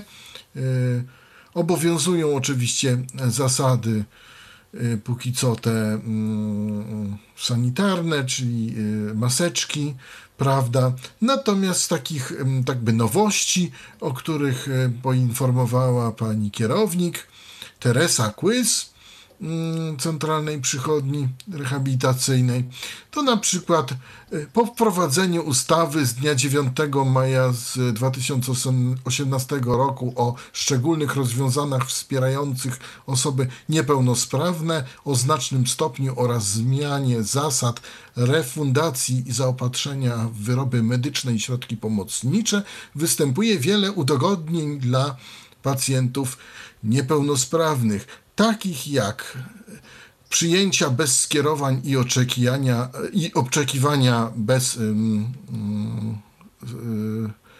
przyjęcia bez skierowań i oczekiwania. Rehabilitacja jest wykonywana bez limitów. Natomiast osoby, które kiedykolwiek korzystały z usług rehabilitacyjnych przychodni, nie muszą dostarczać nowego skierowania. Bardzo ważną zmianą jest także możliwość natychmiastowego e, zaopatrzenia się w refundowane wyroby medyczne po uzyskaniu zlecenia na lupę, na przykład okulary czy laskę. System NFZ e, od razu potwierdza uprawnienia przez e, system komputerowy, oczywiście jest to robione. No i co ważne, od razu y, jest potwierdzenie do uprawnienia, no i y, wychodzimy ze sprzętem już z przychodni, a nie jak było to dotychczas, że musieliśmy chodzić jeszcze z potwierdzeniem do NFZ-u, potwierdzać te skierowania, co myślę, że jest y, dość, dość istotne, to jest od tego roku. Do dyspozycji pacjentów jest także psycholog dostępny we wszystkie dni robocze. Osoby zainteresowane proszone są o wcześniejszy kontakt telefoniczny e, w dni robocze między 8 a 15. Numer telefonu 22 635 67 33 lub 22 349 97 87 i można się umawiać. E, centralna przychodnia mieści się na ulicy Karmelickiej 22 no i adres mailowy to rejestracja małpa przychodnia.pzn.org.pl. E, myślę, że z takich ważniejszych właśnie e, wiadomości to jest to, że e, już możemy wyjść sobie z tymi sprzętami, które tam nam zalecono. Bo to, to jednak jest ważne. No że no tak, że możemy to dostać na miejscu tak, od razu, na miejscu wizytą. i nie musimy chodzić, nie wiadomo, potwierdzać, cudować. Oni już to potwierdzają komputerowo. To jest, myślę, ważna rzecz. To jest od tego roku. E, no i mm, wiadomo, zasady bezpieczeństwa jeszcze, jeszcze są, ale można już się umawiać i, i sobie korzystać. No to tyle chyba to, co o przychodni mi się udało tutaj znaleźć. To teraz przechodzimy znowu do tematów typowo technologicznych i skupimy się na technologiach mobilnych. E, konkretnie na aplikacji Skycash, która doczekała się niedawno aktualizacji. E, sporo mówiliśmy na ten temat w poprzednim Tyflo Przeglądzie. Trochę były obawy związane z tą aplikacją, jak to wszystko będzie, jak to będzie działało. E, no i więcej na ten temat informacji ma Piotr. E, tak, obawy, że tak są nadal, więc tutaj nie pocieszę e, słuchaczy, bo tak, po wejściu do aplikacji SkyCash e, wcześniej mieliśmy przycisk bilety PKP Intercity, a teraz mamy main i label PKP Intercity przycisk, więc już widać, że coś tu jest nie tak, że jest jakiś niepotrzebny opis dodatkowy przed tym. Na szczęście po wejściu, w, da się jakby w to wejść z VoiceOverem bez problemu i po wejściu w, w ten PKP Intercity w ten przycisk, mamy standardową wyszukiwarkę, taką jaką mieliśmy wcześniej. Możemy standardowo wyszukać bilety, y, wyszukać y, połączenia, zobaczyć, y, wszystko jest do czytania, godziny i wybrać połączenie. Jak to jest z rezerwacją, to powiem szczerze, jeszcze nie wiem, bo nie miałem okazji rezerwować. Będę niedługo rezerwował na pewno, to wtedy zobaczę. Jak to działa. Podobno jest jakiś problem z pokazaniem biletu, to zaraz pewnie tutaj kilka słów na ten temat będzie. Ale mm, o co chodzi? Niestety Skycash powiedział, że to jest jedna, że tak powiem, początek dopiero ich przemiany, ich całej aplikacji, więc jeżeli na tej głównej stronie są takie już dodatkowe jakieś słowa niepotrzebne przed tym PKP Intercity, no to obawiam się, że jeżeli dojdą do tej wyszukiwarki e, i do tych biletów, to może to być w ogóle dla nas niestety niedostępne. E, no, czego się obawiam, bo ten Skycash jednak e, od, od, od, od, dłuższego czasu służy mi jako podstawowe mm, narzędzie do kupowania i później pokazywania przy kontroli biletów kolejowych, więc zobaczymy jak to będzie. Na razie z tego co wygląda kupić się da, jak to będzie dalej, to, mm, to zobaczymy, czas pokaże, będziemy na pewno o tym informować. Ty coś... No, ja chciałem tak, powiedzieć. Właśnie ty, Robercie, właśnie. chciałeś coś a propos tej kontroli. tak, właśnie. tak, dlatego że e, jak wiesz, Michale, albo nie, na grupie odpowiedniej komanda był, była obszerna dyskusja na ten Owszem. temat. Owszem, i okazało się, że zakładka kontrola biletów, jak i te inne poniżej są po prostu dla voiceovera niedostępne.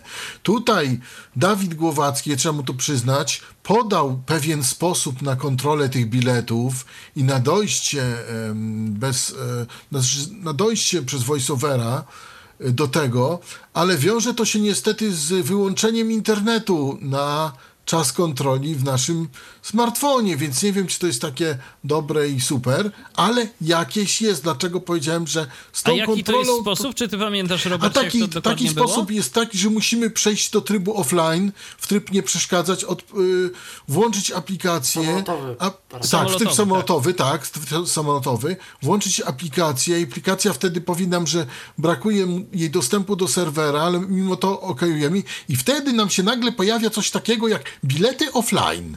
I wtedy możemy w to wejść i wtedy widzimy bilety, które mamy. I wtedy możemy do nich dojść i spokojnie je tam sobie y, podglądnąć. Podejrz... A inaczej jest problem. Podejrzewam, dlatego... że drugim takim sposobem, który by zadziałał, jest sposób prosty, żeby nie powiedzieć elementarny, czyli otwieramy aplikację, wyłączamy voiceovera, tu sobie pani kliknie w ikonkę i będzie pani miała. No, to też jest jakaś opcja.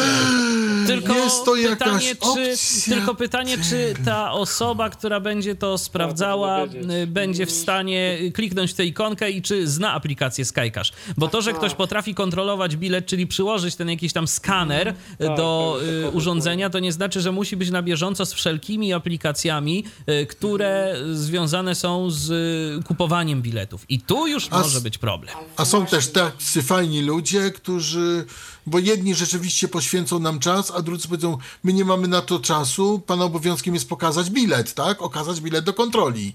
I może być y, troszkę nieprzyjemności, więc różnie to być może. Jak to jest w takim razie? Czy ktoś z Was się bawił jakimiś alternatywami? Bo tych aplikacji trochę jest. I czy coś jest, co działa fajnie i co działa dostępnie? Bo Ja nie bawiłem się. Wiem, że Koleo ma jakieś tam dasie, ale to nie na wszystkie połączenia. Więc nie bawiłem się tym jeszcze. No, ten Skycash działał dobrze, więc z niego korzystałem. Wcześniej rezerwowałem po prostu na stronie intercity.pl, tak?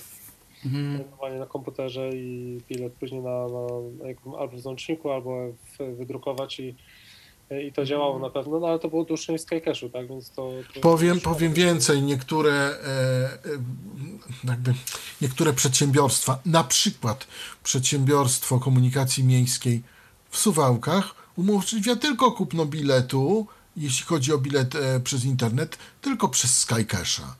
I tutaj e, no, albo chcemy kupić sobie w kiosku, no a jeżeli przez internet, to tylko przez Skycasha i tu już jest Ale problem. słuchajcie, jak dla mnie, może się mylę, ale jak dla mnie, to już jest kwestia takiej rangi, jeżeli faktycznie istnieją przedsiębiorstwa, że tylko tak możemy, że powinny i mogłyby się tym zainteresować mainstreamowe media. Y, I warto by, myślę, nawet w tę stronę uderzać, czy to jakieś technologiczne, no bo chwila, chwila, jak to niewidomi sobie biletu na komunikację miejską nie, Nie mogą kupić elektronicznie. Nagłówek byłby z tego niezły i że można by coś w tym kierunku podziałać. Ciekawe, jak duża jest to skala. Y, wiemy o suwałkach, y, ciekawe, jak dużo jeszcze innych y, takich przedsiębiorstw komunikacyjnych również ogranicza się do jednego takiego operatora elektronicznego. Podejrzewam, że jeżeli chodzi o Skycasha, to może być to całkiem sporo, Tak, bo to jest dość znany pośrednik takich płatności. Także A propos dostępności jeszcze, jeżeli Michale pozwo- Mhm. Pozwolisz, to słucham. jak wiesz, niedawno zapytałem cię o wspaniały Apple Pay, o konfigurację. no właśnie. Mamy tam takie coś jak wybierz dostawcę. Bo to powiem szczerze, bo to powiem szczerze mnie zdziwiło yy, a propos Apple Pay i zastanawiałem się, o czym tu kolega Robert yy, do mnie rozmawia. Bo yy, jak ja konfigurowałem sobie Apple Pay jeszcze jakiś czas temu, to takiego ekranu nie miałem. A tu się nagle okazuje i potwierdzam rzeczywiście w polskiej wersji iOS yy, najnowszego 13. tak, 13.5 czy tam 13.5.1 yy, mamy Stabilnej w każdym tak, razie. tak, tak. Mamy wybór y, tego banku, z którego będziemy chcieli korzystać w usłudze Apple Pay. Dokładnie. I teraz ja to sprawdziłem z osobą widzącą i muszę powiedzieć, że jak się kliknie w ten bank bez voiceovera, to natychmiast przechodzimy do karty danego banku i mamy wprowadzić te dane, wskanować. W momencie, gdy mamy voiceovera włączonego, możemy sobie naciskać przyciski. Nic Powiem nam to więcej, nie da. nic nam to nie da. Powiem więcej, jak zrobimy dodaj inną kartę i dodamy kartę tego banku, To się pojawi komunikat, że jest problem. Pojawi, jest problem i nie możemy, że nie można obsłużyć tego, To tej karty. jest, To to jest moim zdaniem bardzo poważny błąd. Tak. Jak Na to wpadłem całkiem niedawno, dlatego że yy, wyobraźcie sobie, że yy, karta w banku kredytowa, którą mam, mogę powiedzieć, że w City Handlowy, żeby może ten, mm, bank mi przesłał taką informację, że wprowadziliśmy Apple Pay i zapraszamy cię do korzystania z, tej, z tego rodzaju płatności i użycia swojej karty. No tak, No i chciałem sobie po prostu skonfigurować. Skonfigurować, tak. No i zacząłem, wybierz dostawcę, tutaj sobie naciskam, prawda, City handlowy i sobie do bólu, ale myślałem, a to dodam inną kartę, może zadziała. Niestety nie. No oczywiście kartka się wskanowała, wszystko się wskanowało, ale potem było, że nie możemy obsłużyć tej karty. Natomiast to samo z osobą widzącą z wyłączonym voiceoverem. Dodam, że gdy wyłączę voiceovera i chcę kliknąć jakby w to samo miejsce, to to nie zadziała. Eee, nie wiem, nie, nie chce się ten fokus ustawiać wtedy tam. Eee, musi po prostu widzący kliknąć w to, bo inaczej nie wchodzi. Próbowałeś jakaś dwóch rzeczy. Mhm. Po pierwsze, dwukliku, trzy kliku właściwie, czyli w tym momencie dwukliku z przytrzymaniem. Nie zadziała. tak, nie zadziała. Próbowaliśmy z Midzim. Zwykły dwuklik z przytrzymaniem, jak rozumiem, również nie Też zadziała. nie zadziała nic, jak najbardziej. Nic nie chce działać. I dwuklik na zasadzie metody dwóch palców. Jak dwóch palców. Jak dwóch palców, bo Jednym pa- jeden A, palec ustawiamy na na, przycisku? obiekcie, a drugim klik. Bo czasem tak trzeba i czasem dopiero to działa. Tego nie próbowałem, szczerze tego mówiąc. nie A próbowałem. to No bo nie, nie, ja zaraz spróbuję to zrobić. Możesz spróbować i zobacz, czy przejdzie Ale ci to do... Mikołaju za chwilę, bo teraz, y, bo teraz jeszcze będziesz przy głosie i będziesz opowiadał o Patreonie, y, który to dostępność poprawia. W przeciwieństwie Tak. do Apple'a, który tu coś za uszami ma jednak niestety. Patreon, y, usługa służąca do tego, że twórcy wszelkiego rodzaju mogą sobie tam utworzyć konto i prosić użytkowników o to, żeby wpłacali im wszelkiego rodzaju pieniądze, wspierali y, za to, co tworzą. Jakieś tam były podobno spore od obu stron y, problemy z dostępnością, że to nie było fajne w użytku i Patreon, firma Patreon y, teraz się jakoś dogadała z ACB, czyli amerykańską organizacją, jedną z dwóch, które tam funkcjonują, dotyczącą osób niewidomych, taki odpowiednik PZN-u naszego yy, poniekąd. No i razem współpracują, żeby uczynić zarówno stronę internetową Patreona, jak i aplikację mobilną bardziej dostępną. Y, na razie ta współpraca się gdzieś tam zaczęła, więc podejrzewam, że na rezultaty sobie trochę poczekamy.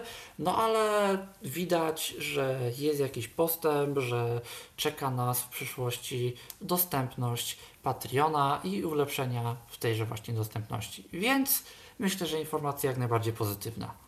Zdecydowanie, a czy kolejna y, informacja będzie pozytywna, to nam opowie na pewno Robert, bo tym razem rzecz będzie dotyczyła y, zmian w funkcjonowaniu biblioteki DZDN. Biblioteka DZDN to jest taki zbiór, yy, to jest dawna biblioteka Polskiego Związku Niewidomych, yy, no to się w ogóle nazywa Biblioteka Zabezpieczenia Społecznego i w ogóle tam taka nazwa bardzo rozbudowana. E, ten news mnie troszeczkę przeleżał, bo to, te zmiany są e, od, od 15 czerwca ważne, natomiast co można powiedzieć, że zwiększył się limit czytelników, którzy mogą odwiedzić dział e, zbiorów dla niewidomych. Spotkania należy, tak jak do tej pory, umawiać telefonicznie pod numerem 22 635 83 45. Do biblioteki można przyjść codziennie z wyjątkiem środu w godzinach 11-15. Każdego dnia pracownicy mogą obsłużyć do 8 osób. Wcześniej limit wynosił 6 tych osób. Pozostałe zasady dotyczące trzydniowej kwarantanny nośników czy zachowania środków ostrożności pozostają bez zmian. W terminie od 6 lipca jest to poniedziałek do 28 sierpnia 2020 roku jest to piątek i to jest termin włącznie. Wypożyczalnia działu zbiorów dla niewidomych będzie otwarta w godzinach poniedziałek, wtorek od 9 do 12, środa nieczynne, czwartek i piątek od 9 do 12. Wizyty trzeba umawiać telefonicznie pod y, numerem, który wspomniałem, jeszcze raz wspomnę, 22 635 83 45 no i tak to mniej więcej wygląda. Mm, y, dwie osoby więcej mogą przyjść do biblioteki. Nie sześć, tylko osiem. No i tutaj mhm. Mikołaj jeszcze może powiedzieć, że ponoć ma być y, polepszony serwis wypożyczeń. Y, jakość ma być ponoć lepsza, online. Tak, trwa w ogóle głosowanie, co zrobić, bo się okazuje, że tak, że w serwisie wypożyczeń, jak y, wszyscy wiemy, mamy jakość 32 kilobitów na sekundę. Co jest jakością tragiczną. Słabą. Tak, to jest jakością tragiczną. Tragiczną, tragiczną nie jest słabą, tylko tragiczną. tak. Nawet jak na słowo mówione, to jest po prostu słabe. Dokładnie. No, to, tak. tak. Ja rozumiem 64 kbps mono, to jest jak, to jest jak dla mnie taka, albo czytam 56, to jest minimalna akceptowalna jakość dla słowa. Dokładnie, dokładnie. I to, to, to 64 jeszcze najlepiej AAC to jest taki światowo przyjęty standard. Tak, ale wiesz Mikołaju, nawet 64 MP3 mono mm. dla słowa wystarczy. Tak, tak, tak. To, to jest, mówię, taki światowo przyjęty standard, a Polska nie, będzie 32. Yy, oni się tłumaczą, że to ma że to miało na celu ochronę praw autorskich, żeby zniechęcać osoby niewidome do udostępnienia tych książek osobom widzącym, bo to jest dla nich mało atrakcyjne. Nie rozumiem, ale no dobra, niech będzie. Y, w każdym razie DZDN twierdzi, że y, na przestrzeni kilku tygodni będzie wdrożony system y, znakowania wodnego publikacji, czyli w w audio, w samym pliku będzie zaszyty jakiś mechanizm, który pozwoli bibliotece, jak taki plik się gdzieś znajdzie, zidentyfikować od kogo on pochodzi. Efekt będzie taki, że jeżeli po prostu y, ktoś udostępni swoją książkę komuś, a on udostępni komuś, a on udostępni w końcu cały serwis homikuj.pl będzie sobie mógł ją pobrać, to ten użytkownik spotka się z konsekwencjami, bo jeżeli DZDN to znajdzie, to będzie mógł bez problemu dojść, kto to zrobił. No ale to y dzięki temu będzie w końcu można słuchać tych książek, miejmy nadzieję, w cywilizowanej jakości. No i teraz dla użytkowników DZDN-u jest głosowanie na stronie. Y, co tak naprawdę zrobić? Bo okej, okay, jakość można podwyższyć, ale co w takim razie zrobić z limitem? Opcje są bodajże trzy. Opcja pierwsza to jest jakieś tam zwiększenie y, limitu, jeżeli chodzi o megabajty. Opcja druga to jest zami- y, nie, przepraszam, przepraszam. Y, jedna opcja to jest zamiana limitu na limit po prostu książek, że tyle i tyle książek można pobrać i po prostu. Co jest z jednej strony fajne, z drugiej strony skończy się tym, że jeżeli pobieramy dużo na przykład nie wiem, jakichś krótkich opowiadań, to tak naprawdę w jeden dzień wystrzelamy sobie cały miesięczny limit. Y, druga opcja to jest limit godzinowy, że mamy w miesiącu ileś tam godzin książek, które możemy pobrać i sobie tyle a tyle możemy. No i trzecia opcja, a tylko że to ma z kolei taką wadę, że pliki czytakowe i pliki y, tekstowe nie mają do końca ustalonej ilości godzin i to będzie trzeba jakoś ustalać, los, zgadywać ile to mniej więcej może mieć i to będzie takie niezbyt dokładne. Y, a trzecia opcja to jest zostawiamy tak jak jest, nic nie zwiększamy, jest dobrze. No i teraz użytkownicy mają głosować. Nie jest dobrze. No też tak uważam, że nie jest dobrze, ale to użytkownicy mają głosować i użytkownicy zadecydują. Demokracja. Y, z tego co widziałem, to ta druga opcja y, ma najwięcej głosów, moim zdaniem słusznie. Y, przynajmniej tak było, jak ja oddawałem ten głos. No, zobaczymy jak to będzie. A, powiedziano jeszcze tak poza wszystkim, że nie będzie polepszenia jakości obecnych pozycji, gdyż nie jest to możliwe. Podejrzewam, że one są po prostu wrzucone na serwer tak, i sobie już tam po prostu takie są. Trzeba by było ale... je pewnie gdzieś tam skądś wydobyć i Dokładnie. zakodować jeszcze raz a połowa tego to są jakieś taśmy matki, analog, digitalizować. No ja myślę, że taśmy matki to gdzieś w dobrej wersji, ja mam przynajmniej taką nadzieję, że mm, DZN jest w posiadaniu tych materiałów wejściowych w dobrej jakości, a to po prostu kwestia byłaby taka, że trzeba byłoby to wszystko jeszcze raz zrekonwertować do tej wyższej jakości, potem zrobić y, ten watermarking i potem dopiero wrzucić na serwer. No i tak ten watermarking Nie, pewnie no. trzeba będzie teraz zrobić, natomiast... Watermarking to będzie kwestia przed każdym pobraniem przecież, bo watermark musi być inny. A no tak, to prawda, to prawda, czyli to będzie tam za każdym razem się, się robiło. No tak, czyli kwestia tej rekonwersji y, tych, tych, tych plików. Pozostaje mieć nadzieję, ja że... Ja myślę, że przy dobrej woli jest możliwość to do zrobienia, zatrudnienia jakiejś osoby niepełnosprawnej dodatkowo więc... DZDN twierdzi, że to będzie robione dla nowych książek, no tylko Czytelnicy, jeżeli macie konta, polecam wejść i głosować, żeby ktoś to zrobił, bo skoro głosować można, to się głosować powinno. Y, maile y, powinny były też w tej sprawie do Państwa przyjść, bo takie maile były y, przez DZDN rozsyłane. Ja na przykład taką wiadomość otrzymałem.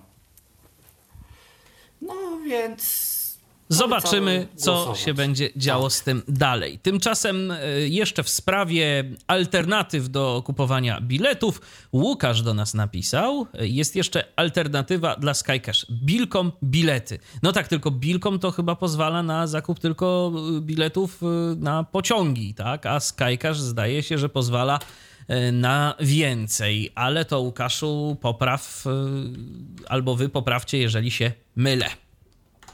Natomiast. Y, Akurat się nie mylisz chyba. Aha. Natomiast teraz y, przechodzimy do kolejnego tematu, mianowicie do tematu narzędzia, które, które się nazywa Walter. Walter wersja druga. Y, szczerze powiedziawszy, po pierwsze, jest to narzędzie płatne. Ono tam kosztuje 30 czy 40 dolarów. Jest to, jest to kwota taka, no to jest dla jednych mała, dla, dla innych yy, dość duża, zważywszy na to, że to samo można zrobić iTunesem. Yy, ale to jest narzędzie właśnie dla tych, którzy iTunesa nie lubią, ale tym samym jest to narzędzie zewnętrzne, które w każdej chwili może przestać działać. Mianowicie jest to narzędzie, za pomocą którego możemy wgrywać pliki różnego rodzaju, czy to książki, czy to mm, muzykę. Ja testowałem na muzyce bezpośrednio na iPhone'a. Aplikacja dostępna jest tak sobie, powiedziałbym, bo to są, jest tam trochę nieopisanych przycisków, po menu trzeba chodzić nawigacją obiektową, ale da się to obsłużyć, bo ona jest bardzo prosta. Po prostu wybieramy pliki, które chcemy przerzucić na iPhone'a. Yy, mamy to standardowe okienko, no i po prostu one nam się tam przenoszą, na przykład MP3, yy, tak jakbyśmy to robili za pomocą iTunesa, tylko tego iTunesa po prostu do tego nie musimy używać. Jest opcja na pozyskanie darmowej 24-godzinnej licencji, dzięki której możemy sobie tę aplikację wypróbować. Więc jeżeli ktoś ma ochotę, to może sobie ją sprawdzić, czy mu działa i czy będzie mu pasowała ta aplikacja. Ja powiem szczerze, no raczej jej sobie nie kupię, bo po pierwsze do odtwarzania muzyki na y, iOSie to ja mam Fubara i mogę sobie tam bez problemu wrzucać y, pliki przez FTP-a. Książek nigdy przez iTunesa nie wrzucałem, bo od tego mam Dropboxa i Voice Dreama, więc y, nie odczuwam takiej potrzeby, ale jeżeli ktoś ma jakiś inny niż ja styl pracy, z plikami multimedialnymi, no to czemu nie? Można tak y, się pobawić. No jeżeli komuś nie szkoda pieniędzy, to można spróbować aplikacji Walter 2. Natomiast y, teraz mamy informacje y, o centrach doradczych dla osób z niepełnosprawnościami, których to powstanie zapowiada pełnomocnik rządu. I tu, Robercie, ty coś więcej wiesz w tej sprawie. E, dokładnie. Wraz z Pefronem rozpoczęliśmy pracę nad utworzeniem e, sieci centrów doradczych na temat zaawansowanych technologii dla osób niepełnosprawnych, zapowiedział pełnomocnik rządu do spraw osób niepełnosprawnych, wiceminister rodziny, Pracy i Polityki Społecznej Paweł Wdówik. Wiceminister wyjaśnił, że w ramach działalności sieci centrów doradczych specjaliści w sposób profesjonalny i niezależny pomogą w dopasowaniu właściwego rozwiązania z zakresu tzw. Tak technologii asystujących dopasowanego do rodzaju niepełnosprawności, wykonywanych zadań oraz wieku osoby. Mimo, że istnieje wiele fundacji i stowarzyszeń, jak podkreślił minister, o dużym doświadczeniu w tej dziedzinie, to zdecydowałem się na tworzenie centrum w oparciu o struktury PEFRONu, aby zagwarantować dobór sprzętu maksymalnie yy, wolny od oddziaływań sprzedaży firm, mówił minister. Ja jeszcze dodam, że to jest taki sposób y, kanadyjski. Ja o tym słyszałem w, mm, od y, jednego z ludzi, którzy mieszkają w Kanadzie niewidomych i który, który jest, y, pracuje w takim centrum asystującym właśnie. I z racji tego, że Paweł Wdówik tutaj wiem, że spędził dużo czasu w Stanach Zjednoczonych i wiem mniej więcej, jak ten system tam działa, e, to chcę wprowadzić właśnie mm, takie wzorce do, e, tutaj do Polski. Czy jest to słuszne, czy nie, za chwilę się wypowiecie. W każdym razie takie są zamiary. I co wy na to? No cóż ja mogę na to powiedzieć? Zobaczymy, jakie będą po prostu efekty tych działań. No, na razie no to, to, ciężko, na razie to ciężko cokolwiek o tym mówić, no bo nie wiemy, co to będzie i jak to będzie działało. Ja powiem tylko tyle, taką ciekawostkę. Pamiętacie, w październiku bodajże zeszłego roku yy, była akcja związana z tym, że można było się zgłaszać yy, odnośnie zapotrzebowania na asystentów. Ja o tym mówiłem wtedy. E, to był, to był, zdaje się, październik. No to słuchaj. To jest program pomocny. Tak, no to, no, to, no to słuchajcie, ja dziś dostałem telefon, że być może już niedługo tego asystenta się doczekam. E, ja Mamy lipiec tyle. 2020 roku, a to był październik roku zeszłego, 2019. Tak, natomiast, natomiast u nas były ogłoszenia w radiu lokalnym, że są, po, e, są poszukiwani asystenci i była podana też stawka mm, dla tego asystenta. O ile się nie mylę, to było nie, albo 18 zł brut, albo 30 zł brut. Już, już nie pamiętam w tej chwili, nie pomnę. Ale słuchaj, yy, mało osób się zgłosiło. Jest więcej tych, którzy chcą, którzy potrzebują tego asystenta, niż tych osób, które mogą świadczyć te No usługi więc zobaczymy, za jak dosyć, będzie. moim zdaniem, dosyć wysokie pieniądze. No to wszędzie Jakby jest nie patrzeć. problem. To Mhm. nie tylko to I dlatego są takie opóźnienia. U nas były te ogłoszenia w radiu i to nie jeden raz, że y, centrum, y, powiatowe Centrum Pomocy Rodzinie i miejskie Centrum Pomocy Rodzinie szukają asystentów właśnie dla osób niepełnosprawnych. No Tak, i także no osoby niestety, są, no z tym ale jest, asystentów tak, nie ma. Z tym jest na razie problem. E, Z tym jest na razie problem. Natomiast e, problemu e, nie będzie w najbliższej przyszłości w kwestii rowerów stacjonarnych firmy Peloton, bo oni, bo producent tychże rowerów wprowadza dostępność. O tym Mikołaj. Tak, ja tak jeszcze mimochodem pobawiłem się tym Apple i to jest faktycznie dziwne, bo w część banków da się kliknąć, a w część tak. W który ci się udało z ciekawości? Y, Na przykład jechałem od góry listy i dopiero przy curve udało mi się kliknąć. To w ogóle wygląda tak, jakby na górze tej listy z jakiegoś dziwnego powodu coś było. Nie wiem co to jest i tam się nie da kliknąć, bo jeżeli jakiś bank jest na dole listy, to on jakoś nawet działa, ale chociaż potem się znowu przejedzie i znowu nie działa. I to jest w ogóle dziwne, bo ja też wyłączyłem voiceovera i po prostu klikałem miejsce przy miejscu, że nie dało się nie trafić tego przycisku i to nadal nie działało. Więc ja nie wiem, co tu jest nie tak i dlaczego to nie działa, ale z jakiegoś powodu to nie działa. Ale to jest w ogóle ciekawe, czy ten ekran występuje wszędzie, bo na przykład nasz znajomy Grzegorz z Wielkiej Brytanii, pozdrawiamy cię Grzegorzu, y, y, sobie odpalił iOS-a, co prawda on ma betę y, i u niego nie było wyboru banku. U nas też go nie było. No kiedyś. właśnie, To jeszcze do niedawna go nie było, a teraz Tak, się pojawił wybór banku. nie było, więc, więc to, to, to nowość jest jakaś. Tak, tak. Także to taka Tak. ciekawa sprawa z tymi bankami. Natomiast wróćmy do rowerów. Y, do rowerów. To taki news trochę sygnalizacyjny-informacyjny, bo firmy jeszcze nie ma w Polsce. Nie wiadomo kiedy będzie, y, bo na razie Stany Zjednoczone, Kanada, y, bodajże Wielka Brytania i jakieś Niemcy chyba. Ale tam gdzie jest, to cieszy się z tego co wiem dość sporym sukcesem, y, więc kto wie, czy się gdzieś tam i u nas nie zagnieździ. O co chodzi?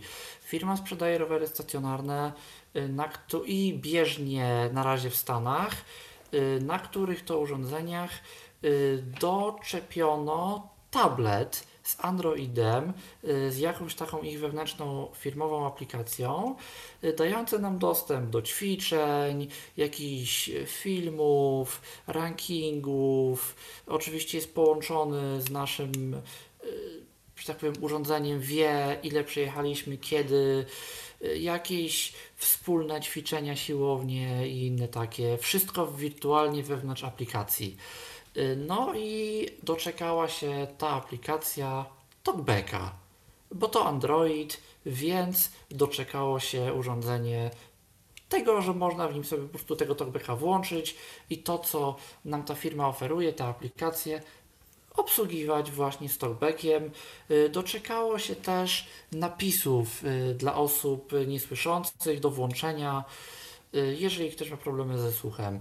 Ale no widać, że firma dba o dostępność, więc jeżeli kiedykolwiek wejdzie na rynek polski, to już od razu będzie firmą dla osób niewidomych dostępną. A z urządzeniami takimi fitnessowymi to jest coraz większy problem, jeżeli chodzi o ich dostępność, no bo tam jest coraz więcej elektroniki i coraz więcej Tak. mamy różnego rodzaju timerów, nie timerów, programów, które możemy sobie wybierać y, i na to trzeba naprawdę zwracać uwagę, bo to nie są z reguły tanie urządzenia, za to trzeba tam kilka tysięcy zapłacić bardzo często i y, może się okazać, że po prostu nie będziemy w stanie z części rozwiązań y, w takim urządzeniu skorzystać, albo w ogóle nie będzie ono dla nas dostępne w jakiejś naprawdę y, granicznej sytuacji, y, no a jednak pieniądze wydaliśmy na coś takiego. Także dobrze, że są firmy, które o coś takiego starają się dbać. Zwłaszcza u nas jest z tym tragedia, bo gdzieś tam za granicą, z tego co widzę, to mnóstwo osób, jak kupuje jakieś urządzenia, zwłaszcza jeżeli raz na jakiś czas mają kogoś widzącego w domu, to nie patrzą nawet na dostępność, tylko na to, czy to jest kompatybilne z asystentem głosowym, którego posiadają. Bo mówią, że jak nie tak, to inaczej, jak nie obsłużą z ekranu, to obsłużą z asystenta. No tak, i, a w ostateczności jest jeszcze Eira, która swoją drogą w Wielkiej Brytanii od jakiegoś czasu jest y, Tak. dostępna. Tak, w Polsce, no jak kiedyś pokazywałem, da się i można, ale procedura jest Ale trzeba diabelna. angielski znać, to przede wszystkim. Trzeba angielski znać i procedura jest liście diabelna, nie jest to proste, to już trzeba być naprawdę zawziętym, żeby coś takiego robić.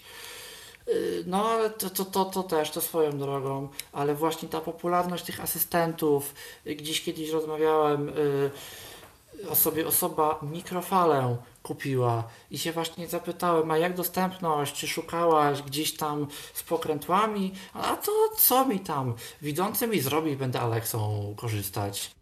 I takie jest niestety coraz częściej podejście, że w sumie to po co dostępność robić, jest asystent, jest fajnie. Ale wiesz, tak z drugiej strony, to y, może dojdziemy do takiego momentu kiedyś, że rzeczywiście ta dostępność przynajmniej takich urządzeń domowych to nie będzie w ogóle wymagana, bo one będą w zasadzie umożliwiały y, skorzystanie z wszystkiego z poziomu asystenta głosowego i tylko problemem będzie tak naprawdę konfiguracja, a może i na to znajdziemy jakiś sposób, nie wiem, na przykład zeskanowanie jakiegoś kodu QR przez to- smartfona albo coś i To to już będzie działać. to Amazon ma genialną technologię, to jest po prostu cud to, co oni zrobili i to tylko Amazon tak naprawdę był w stanie to zrobić.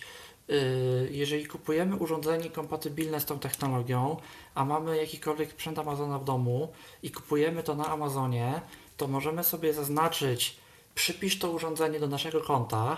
W tym momencie nasze urządzenia w domu dostaną informację, urządzenie o numerze takim i takim seryjnym jest w drodze, urządzenie podłączymy do prądu, ono wysyła wokół siebie, jestem numer seryjny i w tym momencie inne urządzenie Amazona, jakie by ono nie było, podeślę mu całą konfigurację, czyli efekt jest tak naprawdę taki, kupujemy urządzenie, wpinamy je do gniazdka, ono wie, jak się nazywa nasza sieć Wi-Fi, jakie jest hasło, kim jesteśmy my, jakie jest nasze konto, jakie my chcemy ustawienia, wpinamy, działa. Zero ekranów konfiguracji, nic. Super.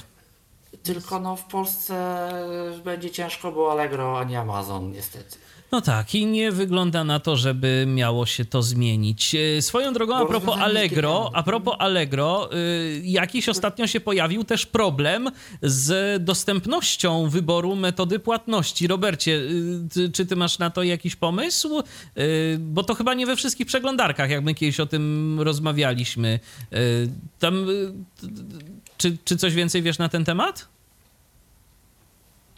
To znaczy, mi to y, przynajmniej z bazyliszkiem działa poprawnie. Aha. Ja nie zauważyłem, Ja z Chromem e, nie- zauważyłem problem i to już e, nie Ja jestem jedyny. potwierdzam. Także rzeczywiście coś tu na Chromie jest nie tak, więc jeżeli macie tak, więc jeżeli macie taki problem z Chromem, to spróbujcie nawet e, nie musi to być bazylisk, można spróbować na Firefoxie, bo to są Nie, podobne Tak, to silniki. Tak. Więc, y, więc spokojnie możecie spróbować użyć tej przeglądarki. Także, także w ten sposób. To tak jeszcze przy okazji a propos właśnie Allegro, bo, bo też ostatnio miałem z tym e, kłopot. E, Mamy pytanie od Krzysztofa. E, A próbowaliście gdzieś na siłowni ćwiczyć i przy pomocy Apple Watch skonfigurować coś z tymi urządzeniami, y, które są dostępne na siłowni. To znaczy, ja w ogóle zastanawiam się, szczerze mówiąc, nie, to od razu mówię, ale zastanawiam się w ogóle, na ile to jest realne, żeby na siłowni, na urządzeniach, z których korzysta wielu użytkowników, konfigurować sobie coś i, paruj, i parować coś z własnym zegarkiem. Mam wrażenie, że to nie do końca o to chodzi i te y, urządzenia i tego typu mechanizmy to są raczej przewidziane w sytuacji, kiedy my mamy y, gdzieś tam na przykład w piwnicy swoją własną siłownię i mamy tam ileś urządzeń i sobie to wszystko parujemy, albo w sytuacji takiej, kiedy coś mamy w domu, jakiś, nie wiem, rower treningowy albo bieżnię elektryczną i po prostu z niej sobie korzystamy i tylko my albo kilka zaledwie osób y, z naszego bliskiego grona y, tego używa, a nie w taki jakiś publiczny sposób, ale jeżeli nie mam racji, to proszę mnie poprawić. Z tego co wiem, y, to w ogóle jeżeli chodzi o tą dostępność fitnessu, to tam raczej jest źle niż dobrze, bo okej, Apple Watch fajnie, ale te opaski to też tam podobno nie jest tym najlepiej. Jest niby jakiś Android Wear, który działa, jakbyś czytał Wear OS, jak to się chyba teraz nazywa, który podobno czasami działa jakbyś chciał, a nie mógł i częściej nie działa niż działa. Jest jakiś Tizen, o którym tak naprawdę mało wiemy, ale tam chyba jest z polską syntezą przynajmniej był problem. Yy, I też tam, czy to, czy screen reader będzie, czy tego screen readera nie będzie, to jest loteria. Y, Ja kiedyś y, trafił w moje ręce model jakiegoś Samsunga Gear coś tam z Tizenem właśnie na pokładzie. No i tego screenera nie miał i to był bodajże model coś tam, coś tam 500, y, po czym się nagle okazało, że model coś tam, coś tam 510 już tego screenera jak najbardziej miał i ludzie go z powodzeniem używali. Więc Tizen to jest e, ruletka i musimy znać kogoś, kto ma i wie, że ten model screen posiadać będzie, żeby się w ogóle na to warto było decydować.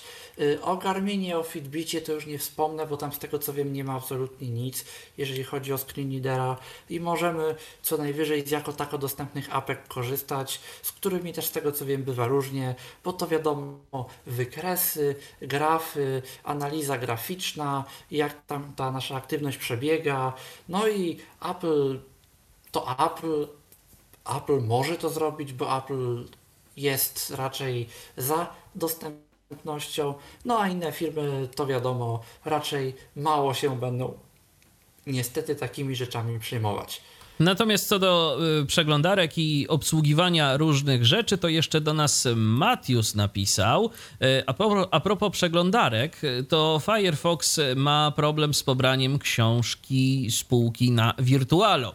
Pobranie jest możliwe za to na Chromie. No to niestety tak to jest, że na różnych przeglądarkach działa coś różnie i czasem po prostu naprawdę dobrym sposobem jest, jeżeli nie działa coś na jednej, to sprawdzenie na drugiej. Tak naprawdę w dzisiejszych czasach to warto mieć dwie przeglądarki. Warto mieć y, jakiegoś Chroma y, albo, y, albo tego Edge'a chociażby. No coś w każdym razie na, Brave, tak, Edge, Chrome, na, na tym silniku. To jest jeden silnik. Dokładnie. I warto mieć Firefoxa.